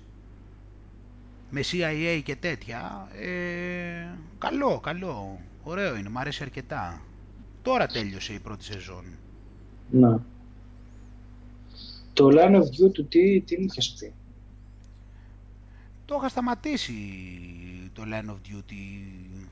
Ε, δεν, δεν είχα πρόβλημα. Εντάξει, απλώς λίγο δεν. Ε, με είχε κουράσει λίγο. Δεν, δεν ξέρω, δεν μ' αρέσαν οι ηθοποιοί πολύ. Μμ. Σου άρεσε εσένα, το θυμάμαι, μου είχες πει. Ε, το Line of Duty έγινε το εξής περίεργο, ότι μου άρεσε πολύ περισσότερο η τελευταία σεζόν. Α, μάλιστα. Ούτως ή άλλως μου άρεσαν οι σεζόν γενικά, γιατί μου δημιουργούσε αυτό το συναίσθημα της έντασης συνέχεια. Και μου άρεσε αυτό. Γιατί δεν...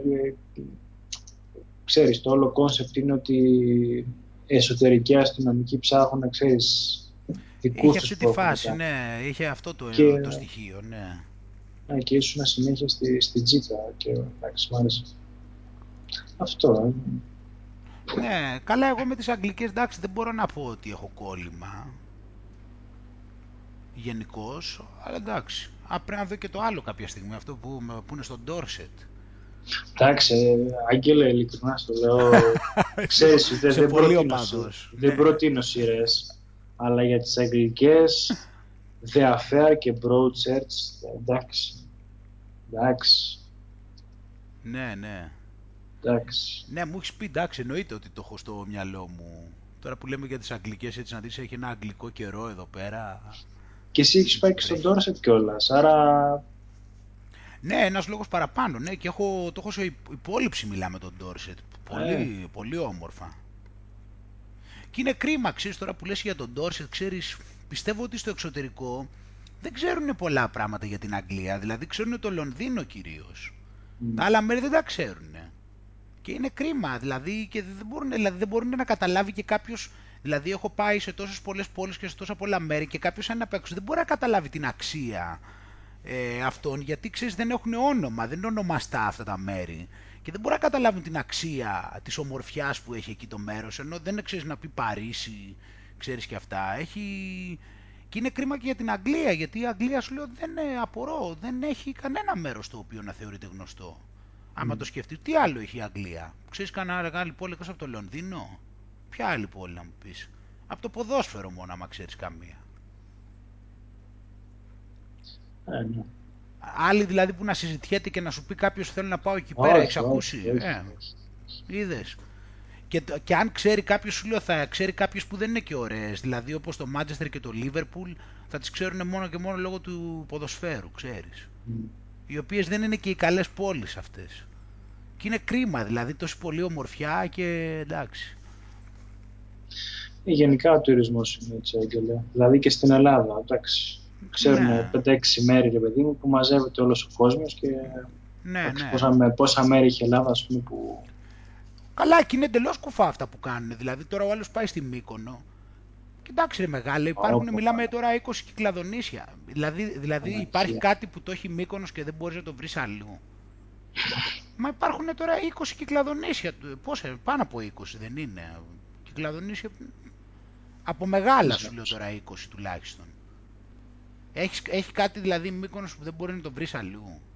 Εντάξει για τη Σαντορίνη, εντάξει, δεν, δεν, δεν το έχουν αυτό πολλά αυτό που έχει Σαντορίνη, αλλά Μύκονο, σιγά, τι έχει δηλαδή που δεν μπορείς να το βρεις αλλού; Γιατί να πας να δώσεις δηλαδή εκεί τα κέρατά σου να πληρώσεις τόσα λεφτά; Το κουκκίνγκι πανάκριβα και δεν έχω Μα, πάει. μα, μα, εκτός από το κλίμα που είναι χάλια, δηλαδή είναι η ατμόσφαιρα εντελώς άρρωστη, είναι και τα λεφτά, ότι ξοδεύεις τα κέρατά σου μιλάμε, απίστευτα λεφτά. Χωρίς λόγο τώρα μιλάμε. Και αντίστοιχα μπορεί, λογικά συμβαίνει και στις υπόλοιπες χώρες. Ναι, ναι. Μα και η Γαλλία νομίζω, εντάξει η Γαλλία έχει λίγο τα νότια και η Γαλλία άμα δεις νομίζω δεν έχει τόσο, εκτός από το Παρίσι, από τα, τα νότια μετά είναι μόνο, ξέρεις Μασαλία εκεί. Ενίκαια και τέτοια. Ε, αυτά τα μέρη εκεί στη κάτω και αυτά δεν είναι πολλά, δύο-τρεις πόλεις εκεί που είναι σου λέω εκεί απλά επειδή είναι στη θάλασσα, γι' αυτό. Mm. Τέλος πάντων. Ωραία, Άγγελε. Καλή μας αρχή. Καλή, μας Καλή, νέα ε. σεζόν. Βέβαια, βέβαια με το καλό, να συνεχίσουμε να είμαστε στο τώρα Έτσι. και όλα θα πηγαίνουν καλά. Άντε, καλή συνέχεια. Επίσης, πάνω καλό Σαββατοκύριακο. Γεια χαρά. Έλα, bye. Bye.